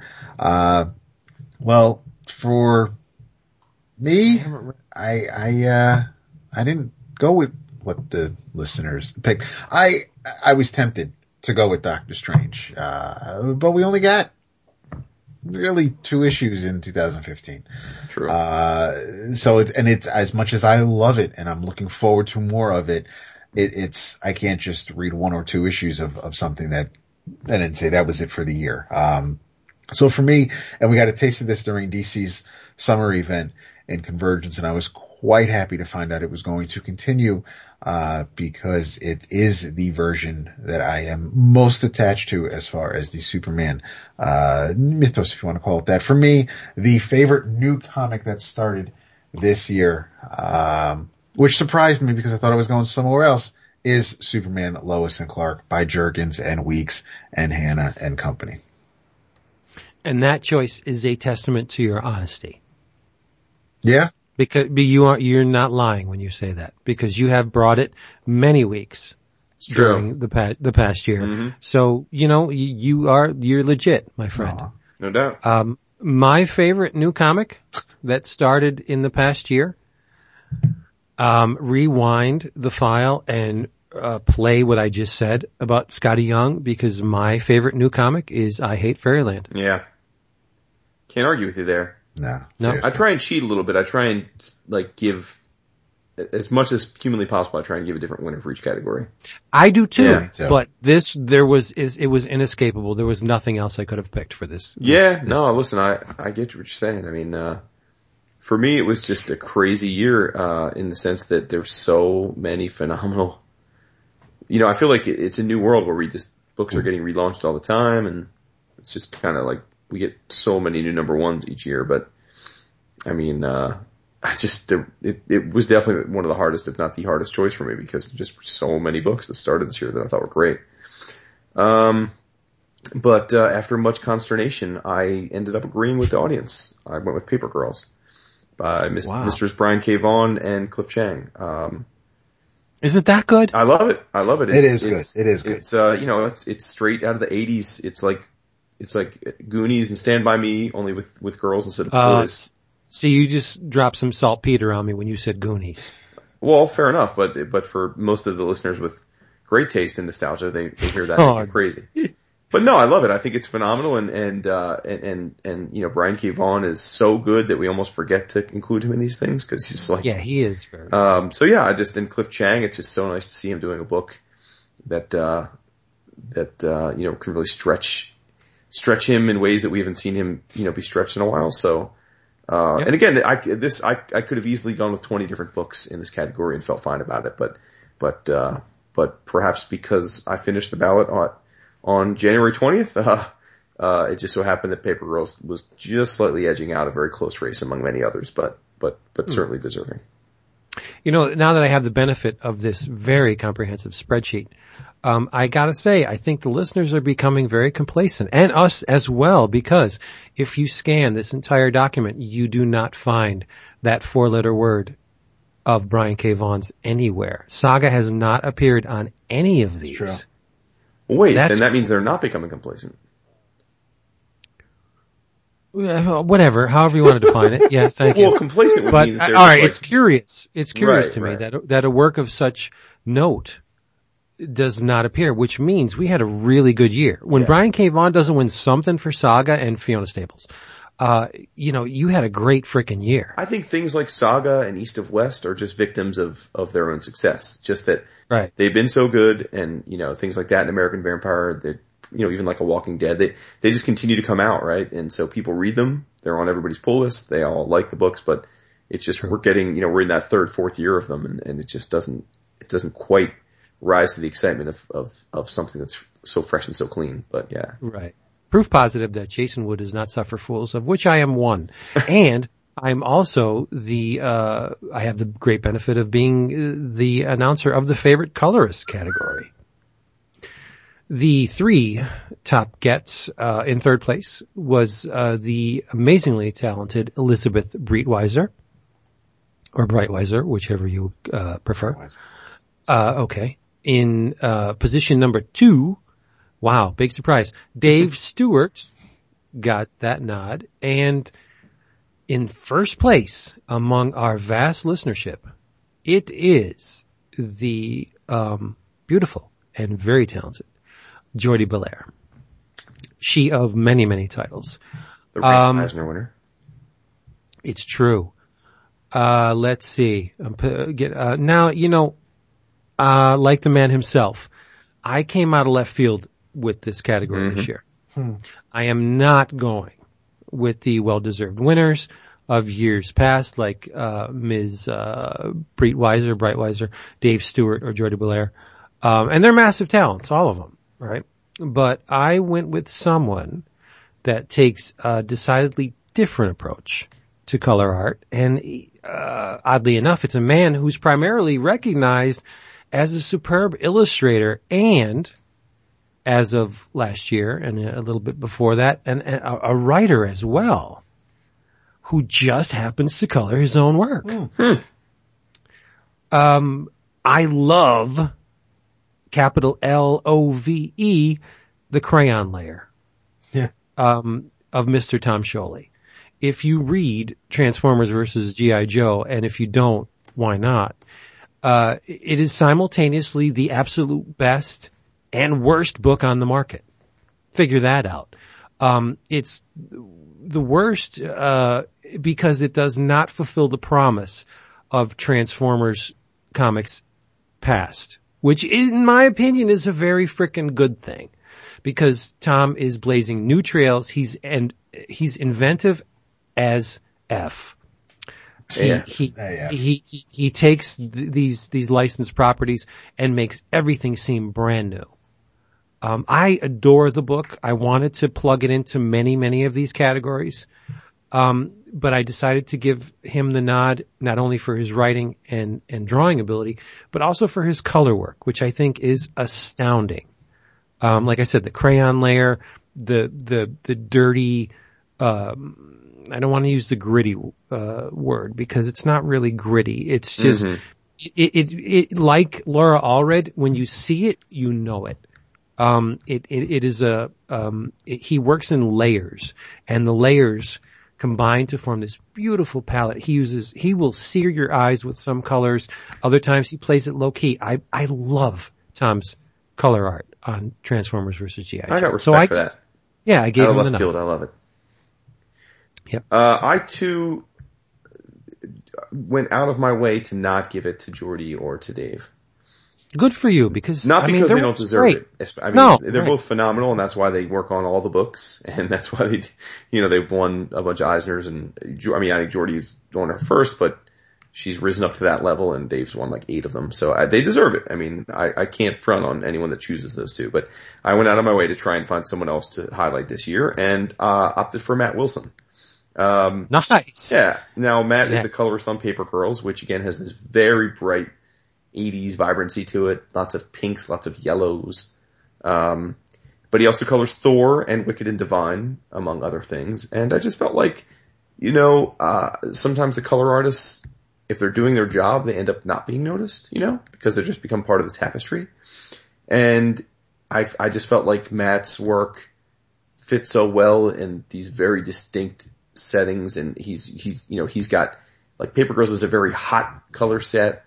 Uh, Wicked and Divine is a very pastel, cool color set. Thor's more traditional superheroes where you have sort of the whole spectrum. And I just feel like he kills it on all of them. And so, um, you know, he's, he's a veteran, been at, been at this for a long time and, uh, just wanted to, uh, to, to give him some recognition. Good for you. I like it. Um, Of course you do. Well, yeah, it's with me though specifically. I guess I'm reading Paper Girls. I like the um the the, the, the more flat aesthetic going on there, but he uh he just adds something, especially when everybody's hanging out in Asgardia and you have the Rainbow Bridge or you have the elves. He's doing some fantastic work on the Mighty Thor. Um, on top of Dauterman's pencils. It just looks absolutely amazing. It's bright. It looks like it's just, it's, it's per, it reminds me of, of the Simons and stuff. And even before the Simons and stuff, there's just something about it that just, it, it's, it's one thing I love about color comics. He was great on Samnee with, with, with Daredevil this year too, but there's just something about Thor that's just popping. Yes. So your choice was the same, Matt Wilson. Yep. Matt Wilson. Sorry, I didn't, as I didn't say. There you go. Matt Wilson. he he did the mind link For with you real. because you're you're boozing. Right, right. All right. Well, here comes uh, uh, just one of my favorite categories each year, and, and to me, uh, this I I consider this year to be the year of the OGN. I, I think the vast majority of the stuff that I enjoyed this year were were either were, were collected editions of some type. Um, Wow, so different. no, I know, I know I'm different than both of you this year on that regard, but for me it was just a huge year for OGNs and, uh, our, so our favorite OGN category, uh, in third place among the listeners, uh, Mr. Andrew MacLean's Apocalyptic Girl. In second place, Mr. Scott McCloud's The Sculptor. And in first place, no argument for me here, um, by Mr. Paul Pope and Mr. David Rubin, uh, Aurora West, The Fall of the House of West. Wow. Yes, uh, lovely, lovely choice. Almost my choice. Um, but I did not go that route. Um, just, again, I mean, for me, you had so many choices. Bright Eyes at Midnight, Deep Dark Fears, March Book 2, Russian Olive to Red King, The Divine, The Sculptor, Fall of the House of West, Avengers Rage of Ultron, 750 Years in Paris, Leaning Girl, Apocalyptic Girl, Killing and Dying. Um, just, I thought a great year, just a triumphant year for OGNs. But with all that said, and, uh, in spite of Dap giving me, uh, ish on this earlier today, uh, my choice, uh, was Mr. Scott McCloud's The Sculptor. And to be fair, David gave me ish because, um, again, regular listeners to the show know that I haven't talked about this book. And that's simply because I've had this book since it came out. It got critical acclaim as you would have expected it to. And as we got ready to finalize our ballots, there were a number of things that I put back to the top of my list because I knew that I really wanted to give them a chance. And I read The Sculptor this past week and was freaking floored by it, man. It was absolutely phenomenal. Um, and I guess we shouldn't expect anything less from the man who literally wrote the book about about how to make comics, right? Um, but um, you know, it's it's it's kind of fascinating to me that you've got this story. Um, it would be interesting to juxtapose this against Mazzucchelli's Asterios Polyp, because you know here's another like amazing great who doesn't do a lot of work, and It's that good? it's that good. It's that good. Um, Oh it's essentially, uh, and again, I'm not going to give a review here, but it's it's just it's a phenomenal work about uh, about a man who uh, is imbued with the power to sculpt anything that come to mind, but he has a price to pay, and that he basically truncates his life significantly as a result of this. And uh, it was just a magical work. And again, it uh, it's Scott McCloud who is the poster boy for how to make good comics structurally, putting it all to work in a graphic novel. And uh, so, yeah, I got to say it rose to the top of my uh, lengthy OGN list this year to be my my choice. Ooh. Mm-hmm. Nice. Uh, I had, it turns out I, I had one or two things I could have, uh, thrown on this list. I did not finish the sculptor this year. Um, as I told the guys every time I got a little further, something else came up. We were going to do a special episode. Something happened where I put the book down and then just everything else got piled on top of it. So I will be finishing it this year. So maybe it'll be my new to me. The, uh, but one thing that I did read, picked up at Heroes, pretty much finished it, uh, almost immediately, uh, was the fantastic Russian Olive to Red King by the Immonens. And it was, uh, it was, see, this is why I don't read the shit that's on the screen. uh, it was, uh, it was, it was fantastic. We, we, we, we touched on it in, on the show this year, but it is just something that it, it stuck with me for a while afterwards. The, the, the front half of the book is, is traditional comic book story done sequentially. Uh, it's, and you don't have a huge background. You don't, you don't have a, a large attachment to these characters, but it's, uh, it, it just, there's something about it. There's something about the story. The, the, the words at the end really kind of, um, there's, there's a loss there and, and, and I was kind of bummed when it was over. Uh, but I was happy that it exists and that, uh, that I was able to experience it. it. It's a fantastic book. You should have read it this year. If you haven't, then definitely read it as soon as possible. like Jason, I did a little bit of research for this category and I scanned some of the best of lists. And, uh, in doing so, I realized that I had severely dropped the ball this year, uh, in terms of the amount of OGNs I had consumed. I read very little, in fact. So I'm giving it up for the best one among the few that I did read my winner for best uh, for favorite original graphic novel goes to The Fall of the House of West by Paul Pope, J.T. Petty, and David Rubin. For all the reasons that uh, Jason has uh, talked about in the past, it, it is a phenomenal work. The, uh, the the the the drawing, the the cartooning, the the character design are all impeccable, and the story's great. A lot of fun. Nice. It doesn't take itself entirely seriously, but there, I mean, there there are moments of of, of very serious uh, weight going on, but it's just a great fun fun romp. That's cool. Yeah, good stuff. Your favorite writer artist of 2015 in uh I'm not going to say in third place because I don't I that's your second runner up is Gabriel Hardman, which Ooh. nothing nothing wrong there. That's great. In third I- that's what Wow. I'm saying. See, I don't I he's he's he's not in third place to me. Uh Skottie Young is your runner up. How do you See, pick? seriously, and, and if, if these two dudes aren't at the top of your list, then someone really, really, uh, must be deserving. And that person this year for 2015 is none other, according to the listeners, than Mr. Matt Kindt. Three-way tie right there.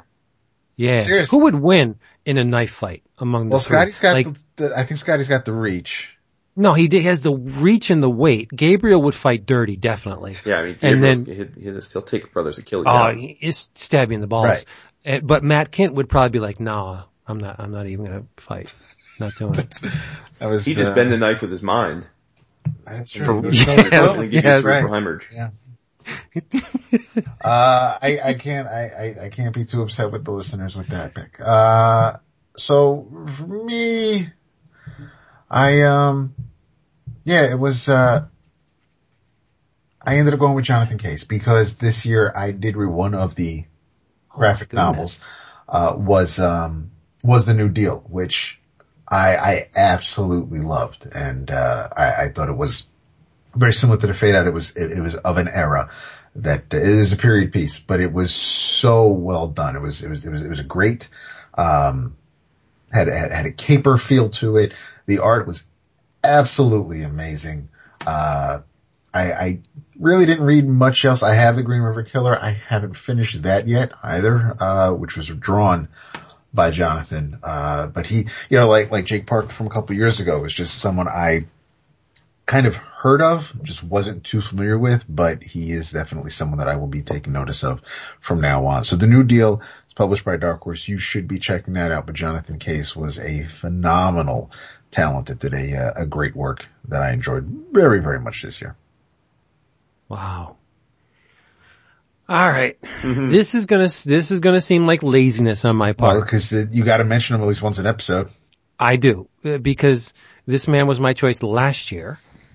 Um, I can't even think of anyone doing it at all, uh, even close to the joy. Except for the three this- gentlemen that our, our listeners chose. Yeah, yeah, okay. uh, the the joy that this man provides me.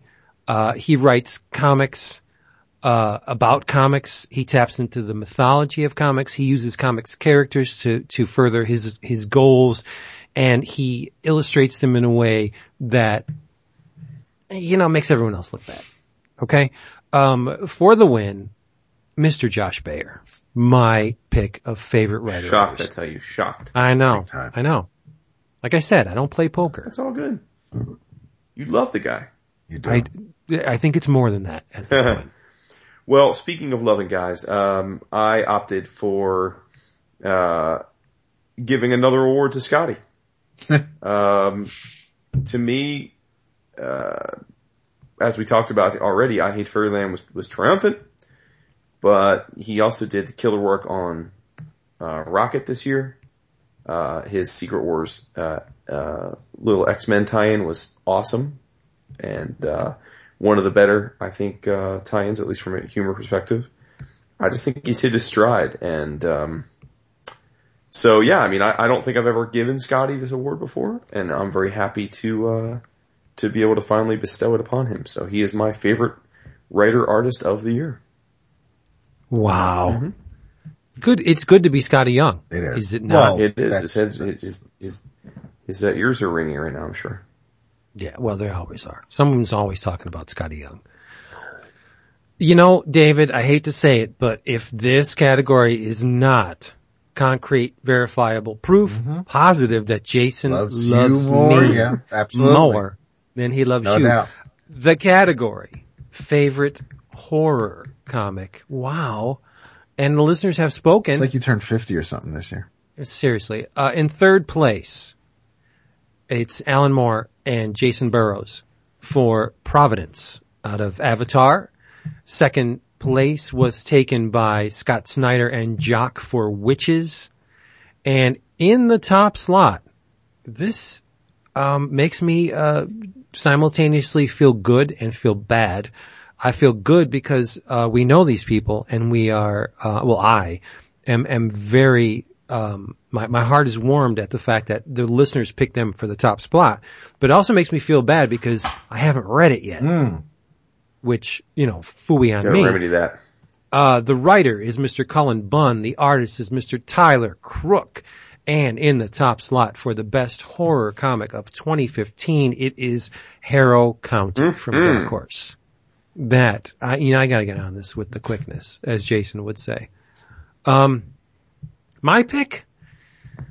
Uh, yeah, I have issues with Alan Moore for, um, cherry picking the, the bitterest fruit of the Lovecraft oeuvre and and shoehorning um, all the the most disturbing things into a narrative that treads what I believe to be very very close into the arena of fanfic. Um, but I would be remiss if I didn't give this category to Alan Moore and Jacen Burrows' Providence from IDW. Um, like the Craig Yoe reprints aside, pickings have been very slim in the horror category this year for me. Uh, okay, I didn't read Harrow County, uh, but I did read Witches, thought it was great. I love Providence with reservations, so that's, um, what I gave it to. It's the complete package. You, you get the narrative, you get the back pages, uh, but I still believe it's fanfic. It, it is.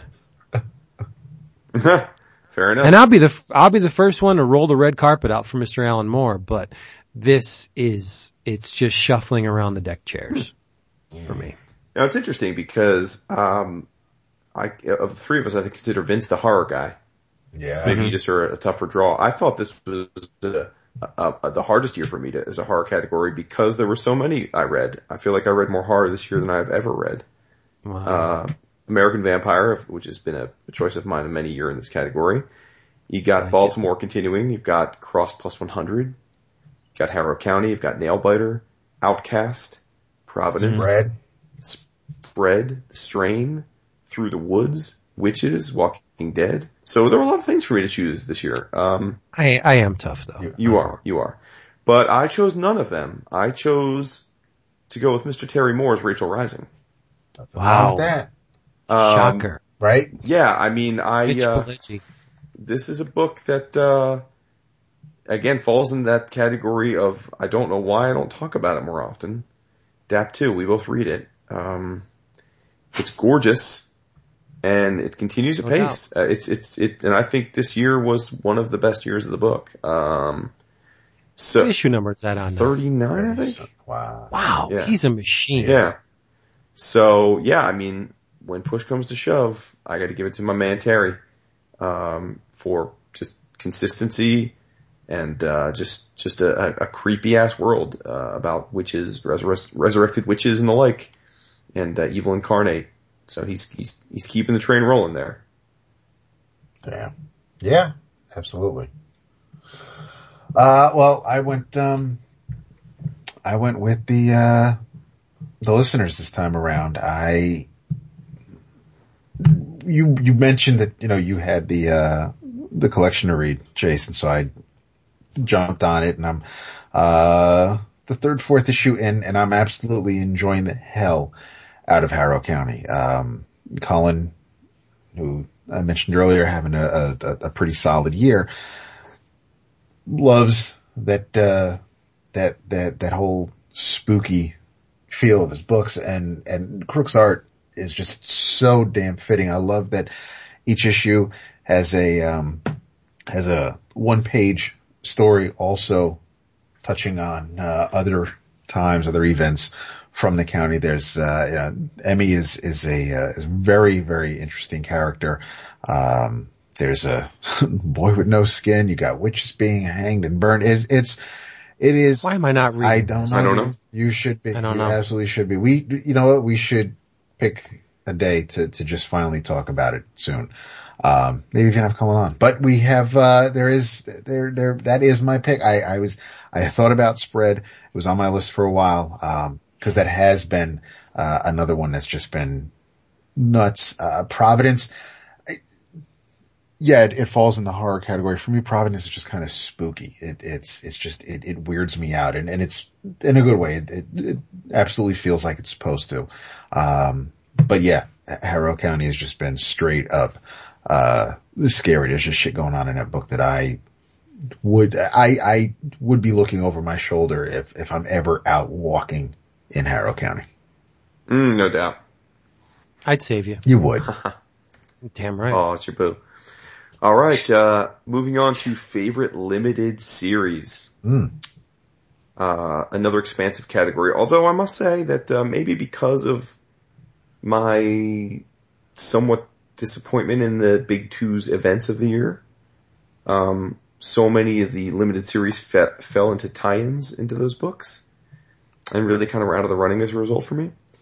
Um, but let's see what the listeners thought. Uh, coming in in third, their third choice uh, for favorite limited series was Weird World, uh, which was in fact a uh, Secret War tie-in. Although, uh, to be fair, I think a very excellent book on its own, which is why it got its own uh, standalone book coming out of the series. Um, in second place, uh, the extremely, almost uncomfortable introspective look into Mr. James Robinson's life, uh, along with breakout artist Greg Hinkle, uh, talking about Image's Airboy. And the number one listener's choice for limited series of the year, and I must say I'm a bit surprised by this, Secret Wars I'm very surprised by that. Jonathan Hickman and Esad Ribic. Yep. Um, that did not factor into my choices. In fact, I didn't even think about voting for it. Um, ultimately, I went with Shaft, A Complicated Man by Mr. David Walker and Miss Bilquis Evely. Yes. Wow. My man. This was a this was a book that uh, I'm surprised you. I I thought you would maybe consider picking it too, Dap.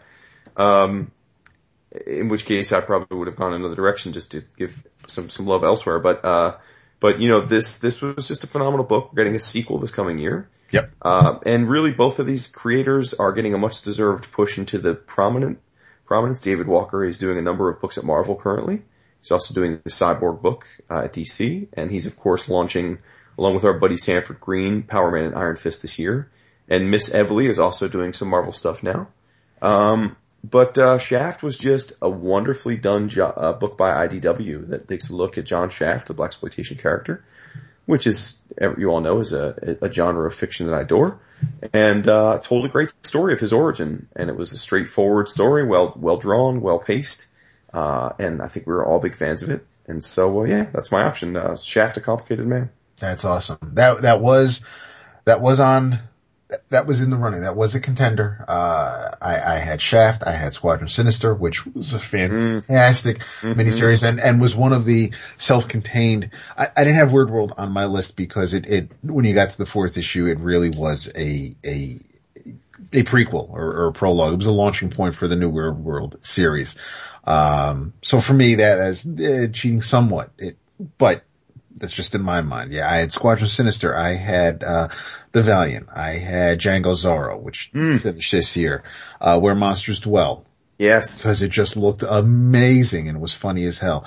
Um, and, and, uh, because I gotta fit Trek in there somewhere, Star Trek Green Lantern, the Spectrum War. But I went with probably one of the most funnest and, and amazing pieces of work I read last year. Uh, and that was, uh, Jamie Rich's and, and Joelle Jones's Lady Killer. And You are on. I, I loved the look of this book. I thought it was, um, it was another one that was, you know, it, it, it's, it's somewhat of a period piece. It's set in the, uh, it, in the sixties. It, it, and Joelle just had Cheap-piece the mode. cars and the costumes and, and the hair and everything was Little just skirts. flawless. Uh, it was, Um, it wasn't the four kids. They're, they're it's right there in the title. It's it, it's not it's yeah she's fetching it, and that's not necessarily why. It's not a guy who's a lady killer either. There's just she's a lady who just happens to kill. She's doing work, and and it just man, it was it was so good. I'm so psyched for the sequel later, and it's uh it it was just a great time. If you have light carpets in your house, do not uh, tread across them carrying copies of this miniseries because it literally drips with Bronze Age love. Is that a good analogy? I think so. Um, n- not one man thing, but an army of them. Um, Chris, Christar, uh, Fantastic Four lore presented in a package that, uh, to the eyes is unlike any other thing out there. Mike Del Mundo on art. Uh, Jason Aaron, uh, did the, the narrative in, in great style. I'm talking about Weird World. Yes, sir. Yeah, that, that's, that is my choice for the, uh, absolute best limited series of, uh, well, you know, I should, I should, um, couch those comments. My, my favorite limited series of, of 2015. Word. Cause I don't think it was the best. Well, who got that? That is true. That that is yeah, because I know what your best is. Um, Well, for my turn, I am uh, going to let you all know what the favorite science fiction slash fantasy category went to. Uh, well, in third place, you have a tie, which that's I really can't. It would be hard for me to uh, Yeah. pick these two apart. Same writer. Uh, Low and Black Science. Yes, both written Wow. by Mr. Rick Remender.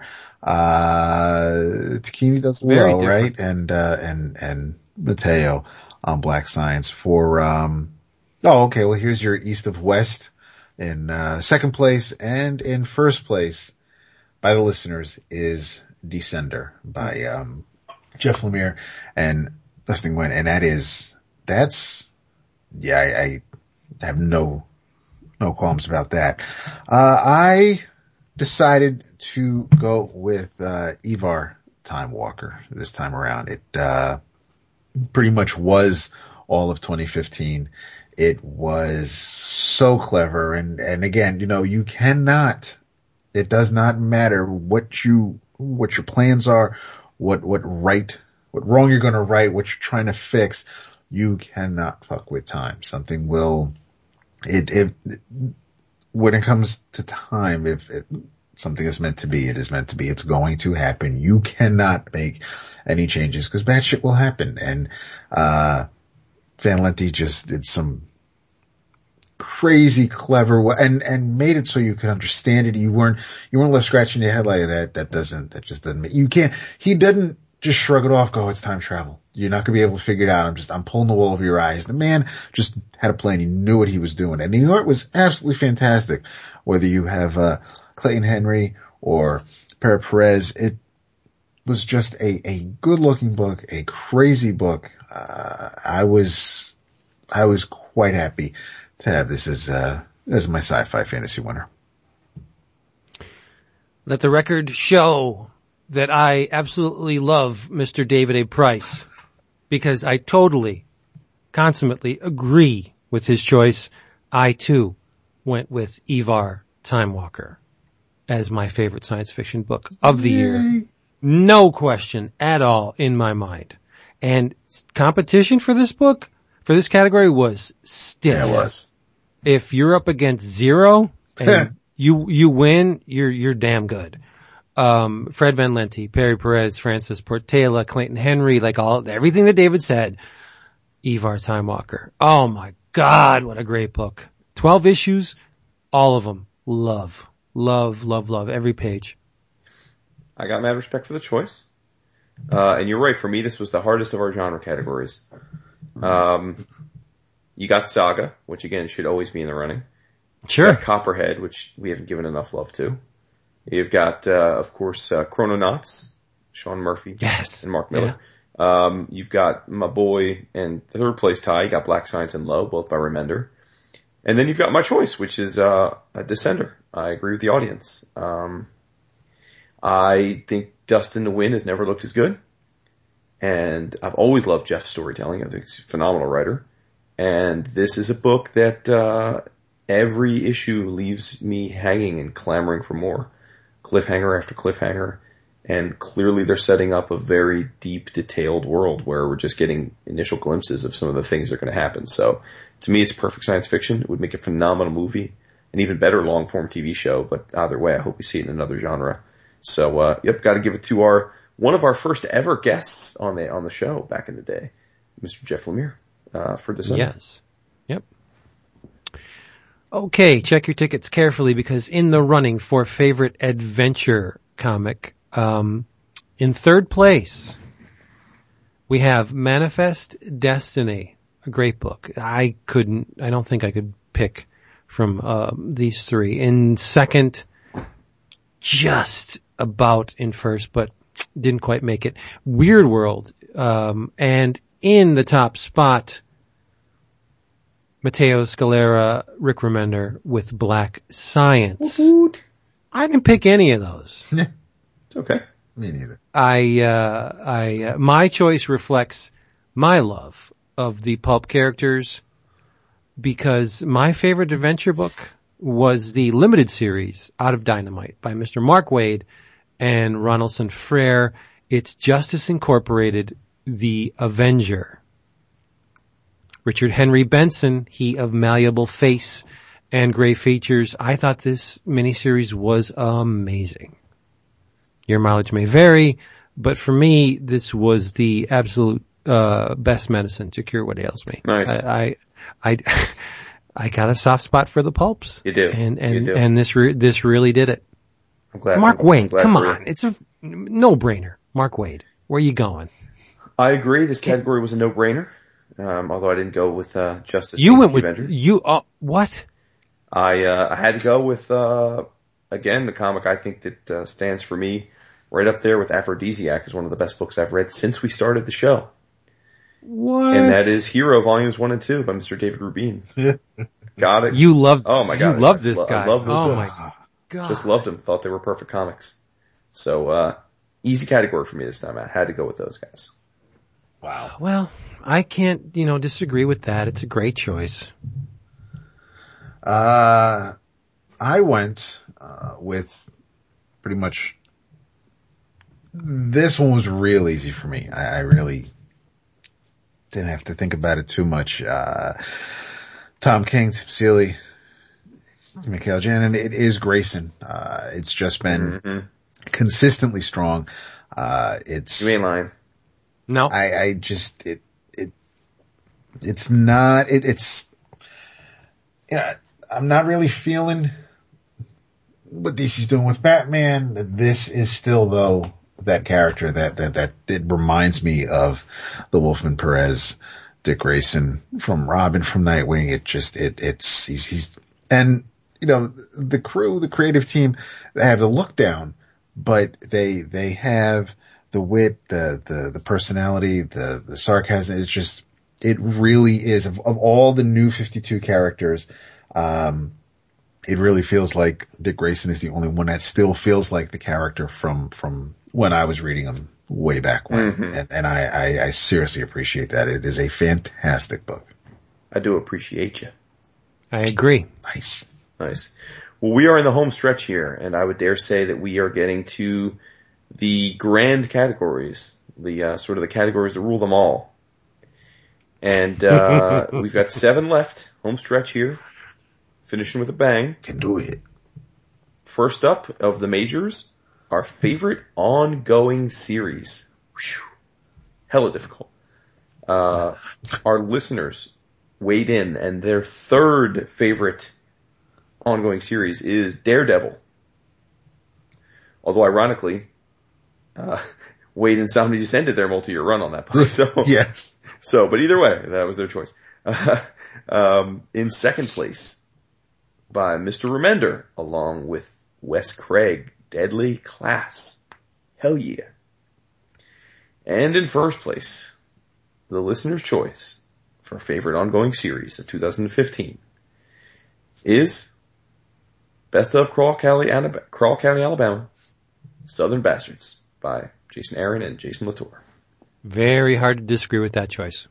Uh, I agree with you, Vince. So much, in fact, that it is also my choice. uh, we talked about the book a lot this year. Uh, we had through 13 issues, um, 12 of which were drawn by Mr. Latour. Uh, I just thought that uh, the other the other one, by the way, which was not drawn by him, was written by him, as yep. it were. Um, so love it, love every bit of it. Just, uh, just, just great creator-owned comics. Nothing else like it on the stands. No. And uh, great characterization, and and as you guys know, I think I've said that I think Latour is the is the uh, the, the spirit child of uh, Mr. Eduardo Risso, and Vince has then gone on to contradict me and say he thinks that Latour is even better than Risso. And again, I'm not going to argue that because I think Latour is a master. So, yep, that is uh, me and the readers are simpatico, man. We both we both have Southern Bastards as our favorite ongoing series. And I love I love that variant for number ten. That mm-hmm. I, I, had to buy it. It, it I mean, good cause, charity, whatever you want to call it. But yeah, it's it's Southern Bastards. You can't really go wrong with that. And I I was real tempted to lean that way. And even though I mentioned a little while ago that as far as my favorite new comic that started this year uh, the one that I'm about to say is my favorite ongoing series. I'm kind of backtracking a bit because even though we only got two issues of Doctor Strange pretty much in 2015, uh, what I have read since then, um, with issues three and four, this is, uh, I had to put this somewhere and, yeah. and Doctor Strange was my, uh, because again, this, this was it, absolutely. And, and when it's, um, when I think about I mentioned this off the air earlier in the week and, uh, it just, the, the big two's events really kind of fucked up the flow. It, it, mm-hmm. it, whether, you know, you enjoyed Secret Wars and all its miniseries and you enjoyed Convergence and, and, and the breather it gave to the new 52, um, it, it just, it was a speed bump and, and everything that I was enjoying before the events had to go on pause and then, it, picked up towards the end. And because Secret Wars was running late and, and things that should have been out, uh, at the end of the summer or earlier in the fall ended up coming out closer towards the winter. Uh, we didn't get as many of the newer books as we probably would have, but, uh, as far as what, what Aaron and, uh, and Bachalo are doing, it's, it's one of my favorite characters written by, uh, one of my favorite writers, uh, drawn by one of my favorite artists. It's just, uh, what they're what they're doing, what they're showing, what the world that they're building as far as this character, um, and and what can be done with him. It's it's unlike anything anybody's ever done with the character. Uh, it is just one. Uh, it, it's. I am glad that there is a new Doctor Strange book out there. Love it. Me too. My favorite ongoing series uh, is the brainchild of one of the medium's greatest talents. Shut up, David. Um, and it features one of the medium's greatest characters. He took, um, gr- he took great steps this year to redeem the title. First, uh, with the pairing of Jonboy Meyers and Paul Jenkins. Then, um, he teamed up with one of the, um, finest uh, penciler, inkers, creators in the business, Erik Larsen. I am talking about Todd McFarlane, and the book in question is Spawn, my favorite ongoing series. There you go. My heart is a thumping with how good this book has been. Mm-hmm. I'm, I'm happy awesome. back. Yeah. Yeah. I'm happy when my booze are happy. uh, favorite penciler? Uh, oh boy. I mean, damn, talk about yeah, uh, there were, there were some, there were some strong, strong contenders this year. This, this was very hard to, to narrow down. Uh, but the listeners tried it and they went with, uh, Fiona Staples, followed by the, I'm so tempted to move this down to the Inc. page, but, uh, Sean Gordon Murphy and, uh, and you know what? Oh, this one too but still, uh, maybe we'll just have a little 101 next year to let everybody know how everybody, but Jason Latour is your uh, favorite penciler for 2015 according to the listeners. I, I narrowed it down to two and I decided on the one I went with because Jason picked the other one. So I was, Nice. it was very easy to, to decide in that case. And, and, um, Vince apparently is, uh, the invisible man. So I went with, uh, speaking of Grayson, uh, Mikel Janín, and it was just, it was pretty easy because Grayson has just been consistent. Nice clean lines. It's, uh, sequentials are strong. You can really tell what's going on. It's, um, there's, there's nothing wrong with, uh, with Janín's work on, on the book. And I am, uh, so happy that, uh, that we've had it this year and, and I'm looking forward to where it's going in 2016. I could not pick a winner for this category. Not a, not a joke, not an imaginary story. I have no winner for best penciler. Um, what I will say is, you the listener, if whatever your choices may be, take your personal choice and make it my choice. Cause that's the winner. Because I cannot decide favorite penciler between Tom Sholey or R. Adams or, you know, um, Stuart Immonen. I, I can't pick. There, there's no one penciler that really, I have so many loves. So I just, I left this category blank. If you have a favorite, insert that into my slot and, and that's the winner. Yeah. And that's the winner. Well, listen, I, I love, somehow there's something so poetic about you not being able to choose that category. I love it. I can't. Yeah. Um, well, as, as Dap said, uh, I went with his, the other person he was strongly considering. And this was hard. I mean, look, because, you know, first of all, pencilers, uh, can basically do one book. Maybe they do two if they do an arc on one book and an arc on another. But, you know, if we're lucky, we get 12 issues of, of any given penciler in a year. And so you're, if you read as many comics as we do, you're, you're getting exposed to wonderful art from upwards of 100 plus pencilers in, a year. So it's very difficult. But with that said, uh, I think this was a year, um, I feel really good about giving it to Stuart Immonen. Um, and it's because he, he hit a home run in three different areas. He crushed it along with his wife in, uh, Russian Olive to Red King, David's choice for OG end of the year. Well, and, and I thought just it was beautiful stuff. Um, he started off the year by doing, uh, awesome work on, uh, Sam Wilson as Captain America, um, which I own a few pages from. Just thought it was stunning. Uh, and then he finished up the year with saving the Marvel Star Wars book from its rough start did. and settling everybody down and giving us breathtaking work that befitted the, the title and the writer. Um, so to me, he just killed it in three different distinct genres this year. And, uh, he also seems to be one of those guys who isn't considered like a top tier celebrity artist by a lot of people, yet it seems to me like, like most of the cartoonists that we know in the industry all consider the dude one of the greats. Like he's an artist, artist, you know, like you ask an artist, all other artists and they all rave about the dude. So Stuart Immonen is my choice. Love it. Excellent. Excellent choice. Love that man. Next up, we have the category of favorite inker or one that does it all, pencils and inks. The uh, listeners have chosen Tim Townsend in the third spot. Um, Very Danny interesting because Bachalo didn't factor into I pencils. But know, right? Um, Danny Miki is number two, and in the top spot, as chosen by our listeners, Mr. Sean hard to argue that. Phillips. It is hard to beat that man. Beast. Uh, yeah.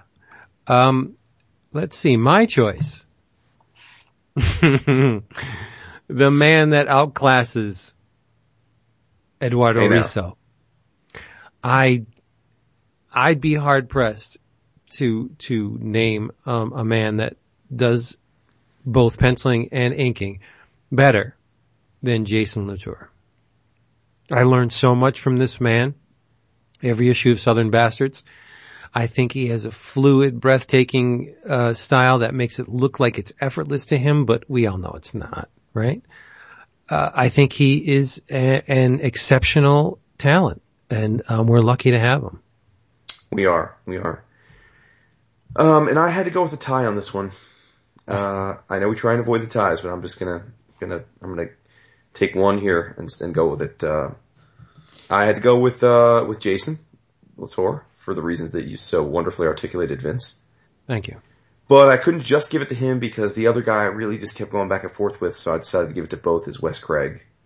Oh Deadly my God, Class. You're cheating. You're cheating. Right. No, I know. like I mean, look, blank. to be fair, I mean, I could just go with Wes Craig. Let's say for the sake of it, I just go with Wes Craig since you already gave Jason Love. But Well, you, then you just plopped on Jason Latour. That's no, not it's fair. like I said, You know, you have tie. It's a tie. But but in e- either event, I mean, It Wes makes up for your lack of penciler, Vince. exactly. okay. Uh, there was okay. an extra spot open because you didn't go for pencil. Um, My favorite penciler is Wes Craig. Then There we go. Okay, there you go. uh, but Wes, you know, Get a room. he's got a unique line. You know, um, it's it's relatively uniform in its uh, in its weight. yes. but it just works. I mean, I just, I think the storytelling is just, he captures the drama and the action and the facial features of this very intense setting. And I just, uh, every issue, like I can, as I'm talking, I just, I can, I can distinctly picture panel layouts of every issue of Deadly Class. And I can't say the same for a lot of the books that I read. So, um, I just, I had to give him a shout out here. I just, I think he just did amazing work this year. And, uh, so yeah, so Latour and Craig Ty, What, what? Uh, well, I'm not going to do a tie. I will mention a couple of names that I had as, uh, I, Von Grawbadger because of the work he did, um, Stuart. with, with, with Stuart was just fantastic. The Captain America stuff, the Star Wars stuff is just absolutely amazing. Love the look of it. Uh, Russ Braun, who did Where Monsters Dwell, I thought was So great. seriously consistent. It, it just, every Right, right. issue looks fantastic, especially with the women. Um, but I'm going to give it to, uh, Lady Killer, Joelle Jones, just because Still hot. it just, it was just so good, man. I love, I need, I, I, I need pages from that book. Mm. Period. Period. Done. Well, if you Get get a big, get big from parcel at your, at your, um, in your mailbox, hopefully they don't bend it. You know, you know who it's from because you are dropping some serious love on Joelle Jones. Man, Well, man Paolo reps her, so Excellent. Yeah. awesome. Yeah, she she, it was fun. She that's a phenomenal book. She did a phenomenal work this year for sure. Yeah. Oh my God. Yeah. All right, y'all, four more to go. Stretch run here. N- Up next, our favorite writer of the year. Wow. Yeah, yeah, it's it's getting real up in here. Uh, in third place among the listeners, um, three-time Eisner Award winner, uh, Eisner Award winner for Best Writer, Mr. Ed Brubaker. In second place, one of my favorite guests that we've ever had on, and clearly one of my favorite creators of all time, Mr. Rick Remender. And in first place, the listener's choice for favorite writer of 2015, none other than Mr. Jason Aaron. And look, I, like, as it's happened a lot this uh, this year, I'm simpatico with the audience, man. For me, I had to go with Aaron. Um, I gave strong consideration to Remender uh, because I thought that uh, you know Rage of Ultron was my favorite superhero book of the year. I thought that uh, Deadly Class, uh, Low, and Black Science were all terrific and uh, always at the top of my stack. So he just had a terrific year, but ultimately, man, I couldn't in any justifiable way not give it to Aaron. And I think this is like the fourth or fifth time I've given it to Aaron for the record um, for different books, but but just what a year from a, a diversity standpoint. You know, you have Southern Bastards, of course, which we've talked about. You've got the the Thor and Thors. So you've got like three different takes on Thor this year: Mighty Thor, Thor, and Thors. You've got the Goddamned, which is just nasty and grimy, and it's just so raw. You've got Men of Wrath, you know, which was an action sort of assassin book. You've got Weird World, of course. You've got Thor. Uh, you've got Star Wars.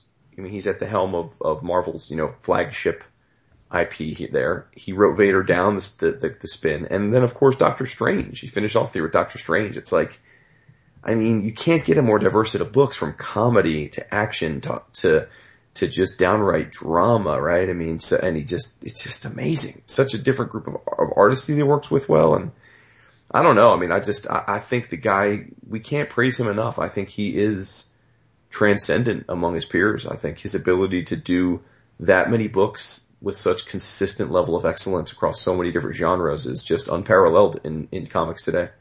So I'm, I'm happily giving my best writer award to Jason Aaron yet again. Wow. I have a parallel. Now, um, individually, any one of these books would be enough in, in my mind to, to give this guy the top slot. But cumulatively, when you, I mean, it's, it's, it's akin to what you said about Jason Aaron.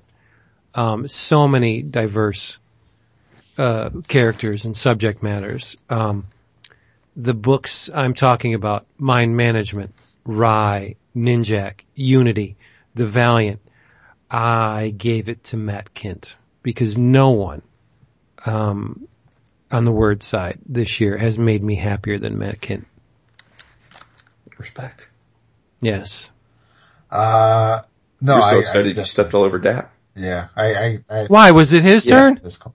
Oh, I, sh- I, I shit the bed. I wasn't, I was gonna let you go with it though. Don't worry about it. It's No, all good I because I, I'm no, sorry. I, I was, You know what? Spreadsheet. it's, Say no more. it's, Fucking spreadsheet. listen, I, you're, you're, you're, you nailed it with Kindt. Uh, but for me, I, basically Jason had already, our, our, our notes were very similar. I think the only thing I added was that for me, for Jason Aaron this year with everything that he's written, uh, that this year, his output definitely washed the taste of original sin out of my mouth. Sure.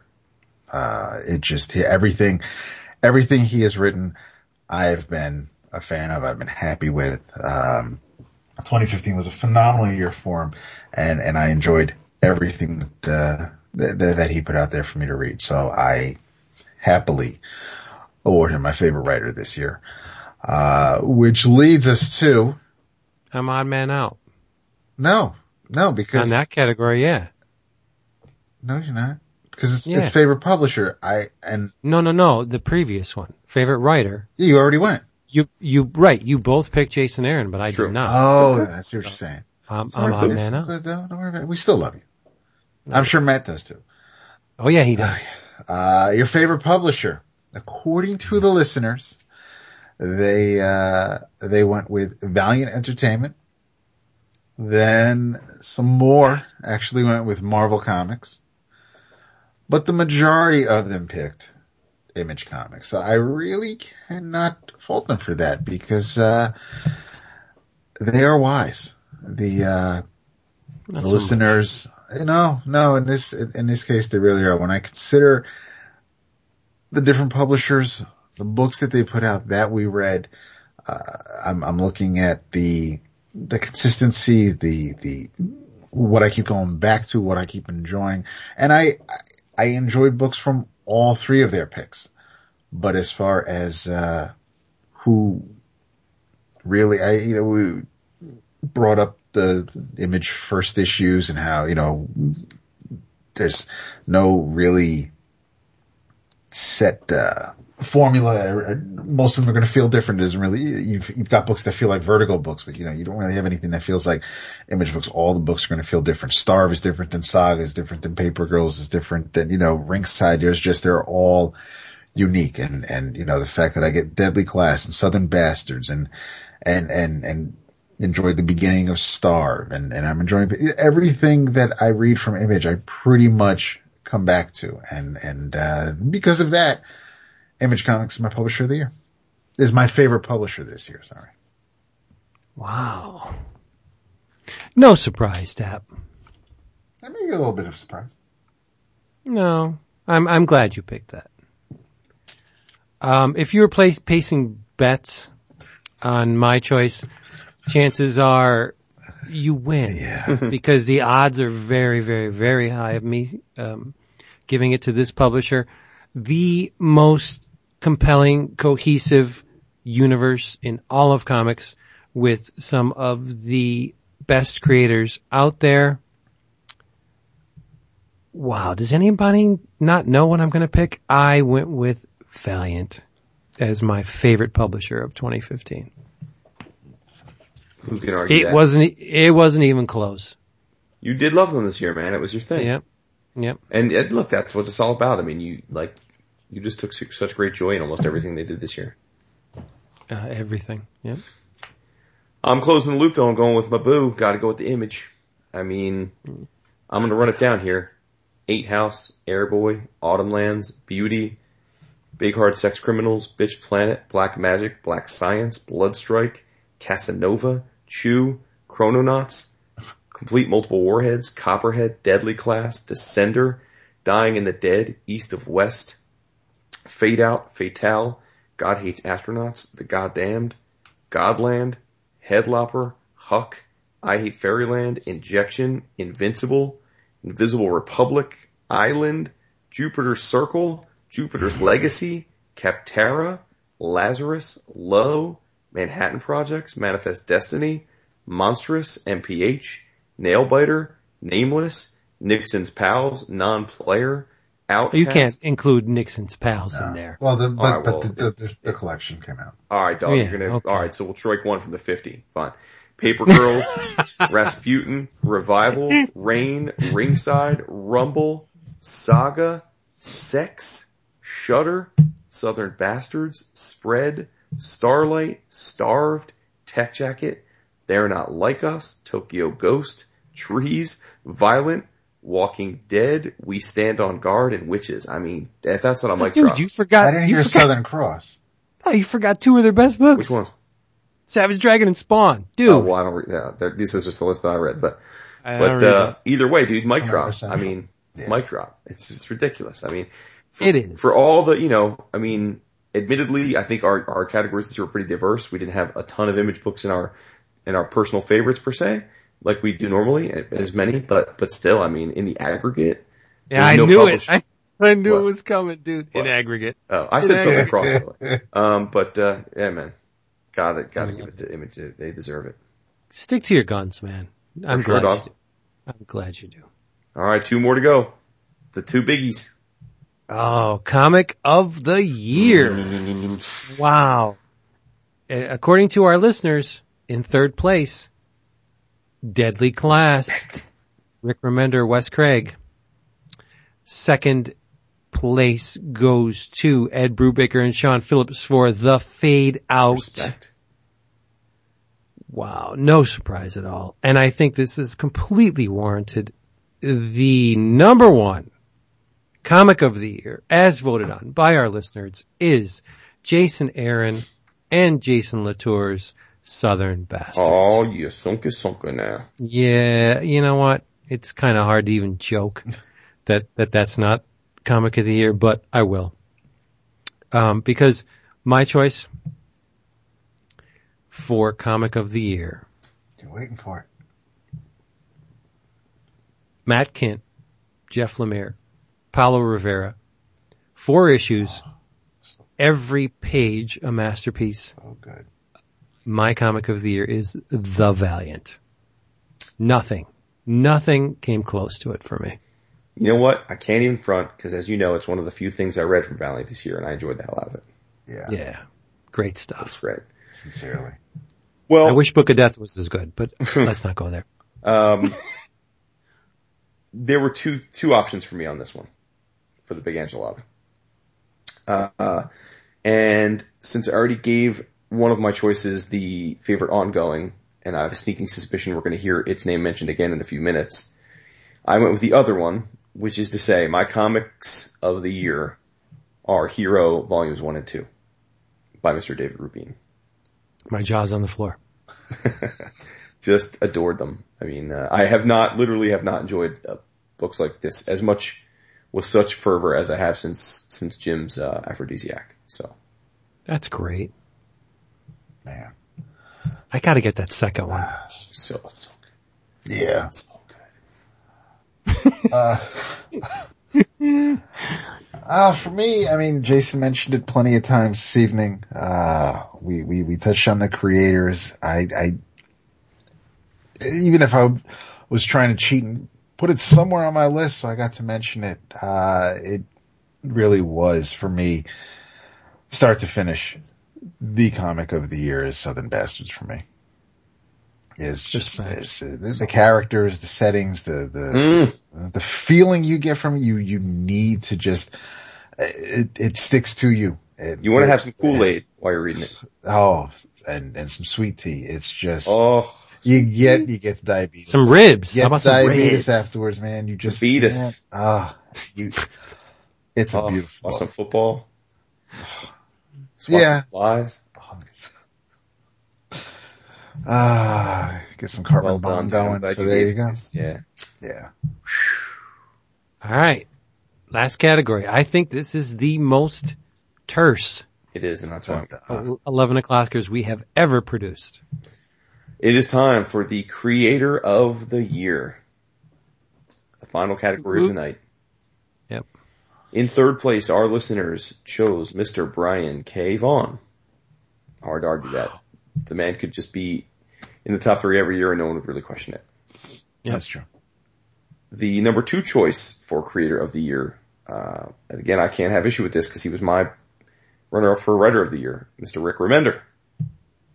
And the listener's choice for creator of the year, uh, Mr. Jason Aaron. No surprise. No surprise, right? Nope. No surprise. Um, now that said, I went in a different direction. I wanted to give it to someone that, uh, You haven't mentioned tonight? that I didn't Someone mention. who, who No, will but- be but- shortly but- tapping at your window. because of creator, I, I, I took creator of the year to mean someone that, to me, I wanted to try and recognize someone that did both writing and drawings here. Um, and so with that, again, I mean, Aaron was my favorite writer of the year, but, uh, for me, the creator of the year, meaning, you know, roll all into one, has to be David Rubin.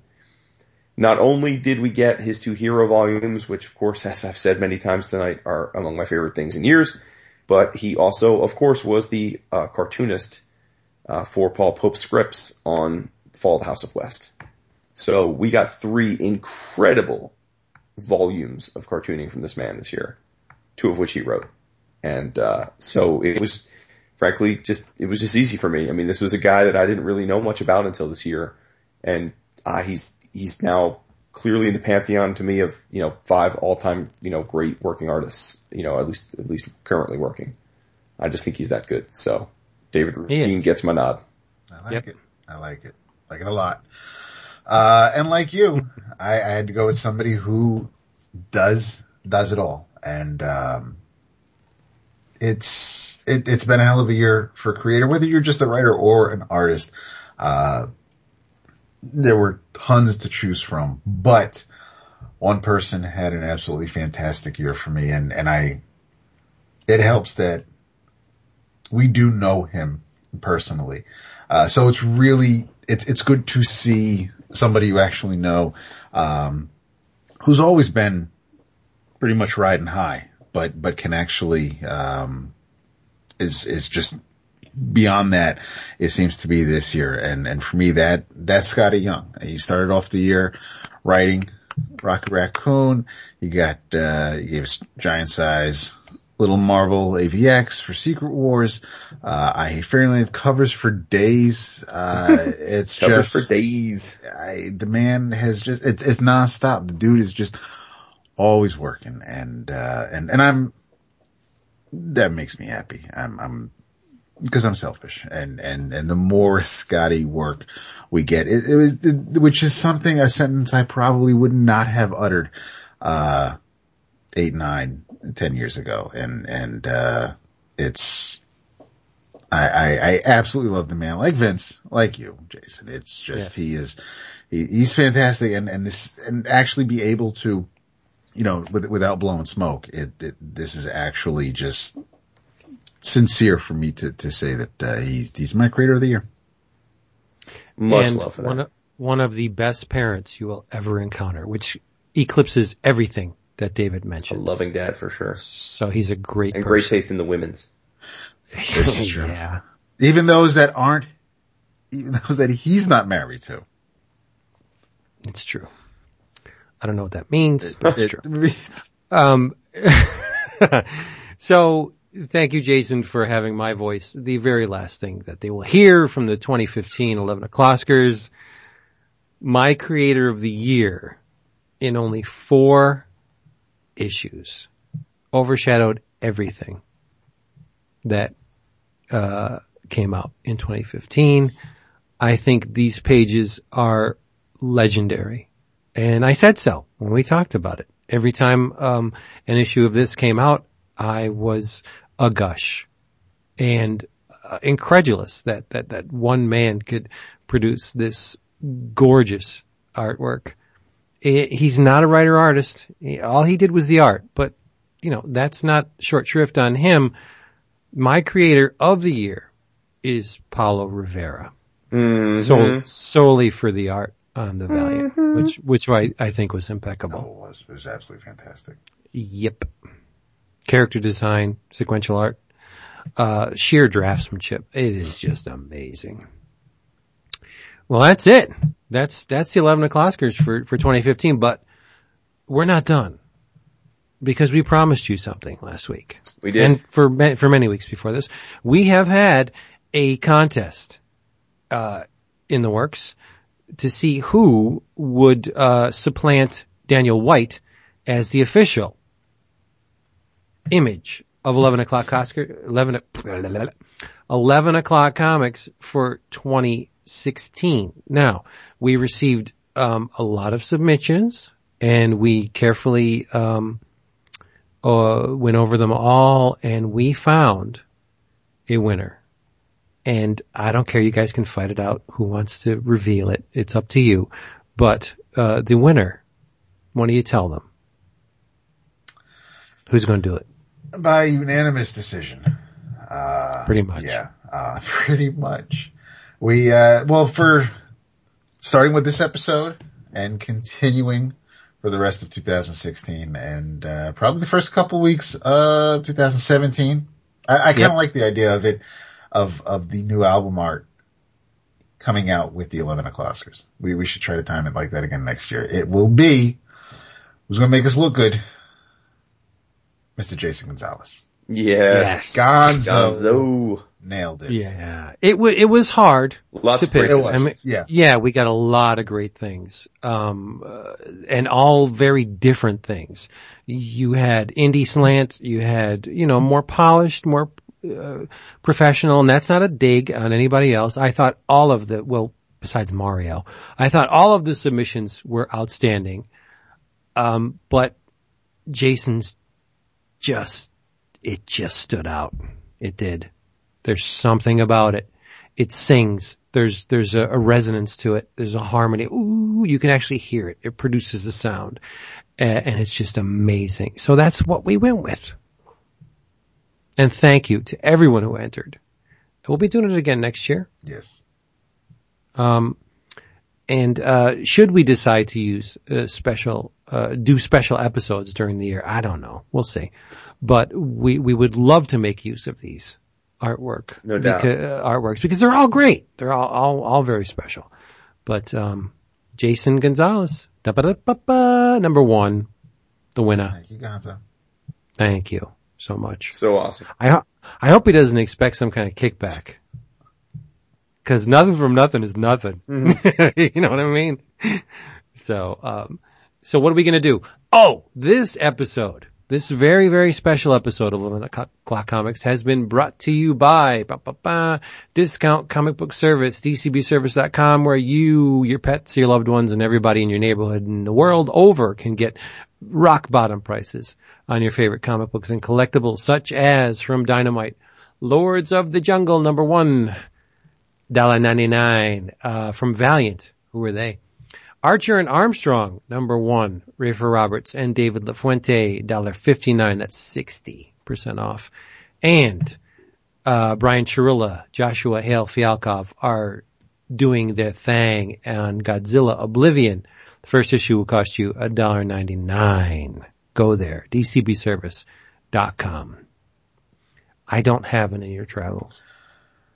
Uh, no, read the books that we mentioned tonight. Yes. I think that's your homework. Yeah, that was going to be my inner travels as well. Just uh, we talked about things that you know we gave you a lot of stuff that we thought were the absolute best of uh, of a great year. So if, if any of that stuff you haven't read yet, give it a try. Yep. Another year in the books, boys. You know, it, it, I have to say it's been a, a really great year. Um, not only in terms of comics, but among the three of us, I think we produced a lot of good stuff. We had a lot of great fun and, um, stay tuned because it's not going to end anytime Oh, soon. hell no. Not if I have my Stanley way. next week? not- you, well, I'm going to be absent that Uh. episode, but um, and I I usually get my way. Yeah. So be here with us because, as we always say, if you don't, Mr. Price, he gets all mushy and he starts crying, and we don't want to deal with it. So do us a favor, be here, and as always, say good night, David. Good night, David. Dude, did you shit? What? Jason, What? Did you just fart? shart? did you fart? Huh? Somebody It farted. wasn't me. You know, with somebody. I heard it. Maybe Hobbs was in the room. Seriously, did anybody fart? Cause like I'm losing my mind. I heard, Well, that's that's a given, but no, I I can replay I replay didn't it. hear that, so I don't. I think you're crazy. No, I didn't think you, you shit. You did. Oh, I should eat before I drink. Huh. Yes, yes. Seriously, I'm sloppy. Very sloppy. But I had fun. It was a good episode. And, and damn, tight as hell. We didn't waste any Nah, time. dude, we took care of it. We did. We did. Handled our business. Yeah. What are we gonna talk about next week? Even though Jason ran down every image book of the year. Yeah, he did. Hey, dude. That's okay. That's okay though. It's an Wait, Said I'm pad accomplishment. this shit out, damn it. It really is. Yeah. Let's do an assignment for next week. What did you say we should all read? Harrow County. Yeah, let's do that. You want to do that? I already read it, so sure. Okay, I'm on it. Finish it. Well, you don't really have to finish it considering I'm bringing up the rear Yeah. Like as usual. Yeah. All right, everybody. Thank you for being here with us. If you would be so kind to leave us an iTunes review, we would really appreciate it. oh shit! I'm just remembering an iTunes review that Jason shared. It was funny. You saw it too. Don't even try it. Yeah. Yeah. Because iTunes, iTunes reviews matter. Yes, they, they they, they, get us in the spotlight and that's where I think we should be. Right? Cause we're not Well, I think iTunes we- reviews are fantastic. I just, like I said, I'm just remembering one that Jason shared earlier in the week. Yeah, right. Well, you know, Yeah, they're not all, right. It, it was very fun. And, and very wrong. Dab and Uh, I love to hear ourselves talk. I mean, that's what it is. Just, it's Vince's show. We're just living in it. Oh man, it's not. But you know what? You, you can't, you can't poop on someone's opinion because it's, it's, as far as they're con- concerned, it's valid. Hey man, I just Val- say kudos to them for continuing to listen because clearly they've been listening for a long time.